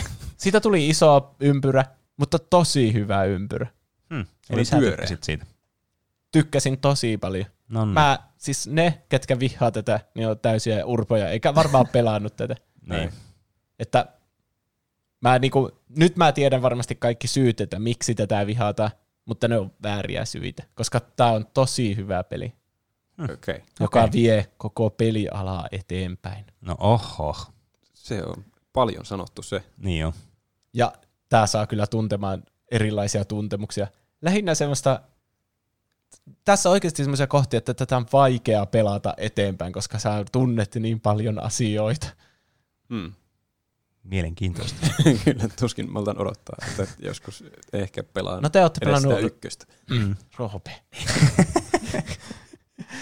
Meille ei ole tullut yhtään, miten meni noin niin kuin omasta mielestä tässä välissä. Hetkinen. Siis meidän lempiosio skipataan nyt. Täydellistä suorittamista meiltä. Hyvin meni tähän mennessä. Mutta aivan uskomaton. Niitä... Kyllä tähän väliin täytyy uploadit saada. Mutta meille voi tosiaan laittaa... näitä, miten meni noin niin kuin omasta mielestä, eli faktojen korjauksia, sitten kysymyksiä, kommentteja, palautetta ja aiheehdotuksia. Meidät löytää Instagramin ja Twitterin kautta nimellä Tuplahyppy. Ja meille voi lähettää sähköpostia osoitteeseen podcast@tuplahyppy.fi. Ja voi liittyä meidän Discordiin ja muita somekanavia, ja Tuplahyppykauppa löytyy jakson kuvauksesta, linkeistä. Käykää vaikka myös YouTube-kanava subscribeamassa, jos sitten on. Niin, siellä oli hyvä top 10-video viimeksi. Kyllä. Ollilta tuli viesti. Olli oli se, joka piirsi ne meidän BoJack Horseman-versiot, jotka oli mielestäni aika hauskoja. Se oli kyllä kiva saada niin fanarttia kuuntelijoilta. Niin kuin olisi ollut joku iso YouTubettaja tai podcastin tekijä tai striimaaja. Niin. Ollaanko me jotakin isoja tekijöitä nyt? Tuskin, mutta ehkä joskus. Ei vielä. Mitä enemmän fanarttia saa, niin sitä lähempänä ollaan sitä päivää. Olli laittoi viestin. Nyt on koko Breaking Bad katsottu viimein. Mun lempisarja oli todella hyvä. Annan 100 metascoreen. Mun lempihahmot oli Jesse ja Walter Jr. Mitkä teidän? No Jesse on kyllä semmoinen aika niin kuin, jotenkin semmoinen, sen arkki on semmoinen helposti samaistuttava ja jotenkin semmoinen sympaattinen loppupeleissä. Ja se on kuitenkin koko ajan semmoinen jotenkin semmoinen hahmo, mistä niin kuin tykkää silleen koko sarjan läpi. Niin. En mä tiedä, osaanko mä päättää lempihahmoa. Walt ja Jesse ja Saul. No Saul on ihan hauska. Ja se Mike on tosi hyvä. Niin. No joo, se on muuten hyvä, kun sanot. Ja sitten Gus on tosi hyvä. No sekin. Mä tykkään sitä kellomiehestä, joka kilittää sitä kelloa. Niin. Ja sitten siinä vipoissa kausissa on myös se Fat Damon tykkää. Se totta. Niin, Todd. Niin sekin on tosi hyvä. Siinä on ihan sikana hyviä hahmoja. Siinä on liikaa päätettäväksi. Siinä on tosi hyviä hahmoja ja Skyler. Niin, se myös. Ja kyllä vähän on nyt kemiaa ruvennut koulussa kiinnostamaan. Hetkinen. Mitä tuosta pitäisi päätellä? Niin. PS, teidän podcast on myös paras ja siitä on tullut mun lempiviihdettä ja osa mun elämää. Ootte ihan parhaimpia ja haluan tehdä teille lisää fanarttia ehdottomasti. Ehkä jopa Breaking Badista. Penny on Skyler. Kiitos tuhannesti suosituksesta. Nyt kuuntelen teidän Breaking Bad-jaksoa viimein. Se olikin hauskaa kuunneltava. Ja sitten oli tullut muita aiheehdotuksia. Täällä oli muun muassa Fall Guys ja toivonut Mr. Phoenix. Kyllä. Se tuli nopeasti. Se tuli toteutettu. Joskus tulee nuo aiheehdotukset tulee silleen niin kuin salaman lailla. Joskus ne ei tule koskaan. Niin. Tai ei voi tietää, milloin ne tulee, vaan kun ne tullut jo joskus. Niin. Koska kaikki voi olla tapahtunut jo joskus. Niin, kyllä. Niin. Sitten toivottiin muun muassa Interstellaria, taas näitä Nolanin leffoja. Jos me joskus ränkätään ne kaikki tai jotain, mutta se tuntuu semmoilta koko jakson aiheelta sitten. Ehkä. Niin. Mutta Interstellarista voisi kyllä puhua. Mä haluaisin kyllä nähdä ehkä uudestaan se elokuva. Nyt sitä alkaa olla sen verran pitkä aika, kun se on viimeksi nähnyt. Että mäkin voisin se voisi ehkä olla silleen niin kuin uudestaan katsomisen arvoinen. Se muista enää hirveästi siitä. Se on kyllä tosi hyvä. Mä oon kattonut sen muutaman kerran kanssa. Dunkirk on ainut, jonka mä oon kattonut vaan yhdestä. Niin. Mutta se on vähän semmoinen yhden kerran leffa muuten. Niin. Siinä ei ole niin paljon aikamatkustusta kuin muissa. Niin. Tai semmoista aivotwistereitä. Niin kyllä. Ja sitten Savir toivoo Walking Dead tai muita Telltalein pelejä. Mä oon pelannut ehkä yhden episodista Walking Deadia, tai en sen enempää. Mutta se on tosi suosittu kyllä. Niin on ollut kyllä. Ja muita aihe-ehdotuksiakin oli tullut. Kiitos kaikille niistä aihe-ehdotuksista. Kiitos. Ja laittakaa tosiaan meille viestejä. Nyt me ei tietenkään luettu kaikkia viestejä, mitä tuli tässä välissä, koska me tauhoitetaan torstaina. Mutta ne menee sitten ensi jaksolle. Näin on. Kyllä. Vierailkaa meidän kaupassa, se on paras tapa tukea meitä. Tuplahyppi.fi/kauppa. Ja sitten laittakaa iTunesissa 5 tähden arvostelu. Ja kertokaa sinne, että me ollaan parhaita. Okay. Ja siinä se. Niin. No niin, laitetaan tunnari sieltä pyörimään. Palataanko aiheeseen ensi viikolla? Tehdään näin. Tehdään niin. Nähdään ensi viikolla. Kyllä. Nähdään viime viikolla. Heippa. Ja siitä edellisellä ja niin edellisellä. Hei hei. Heippa.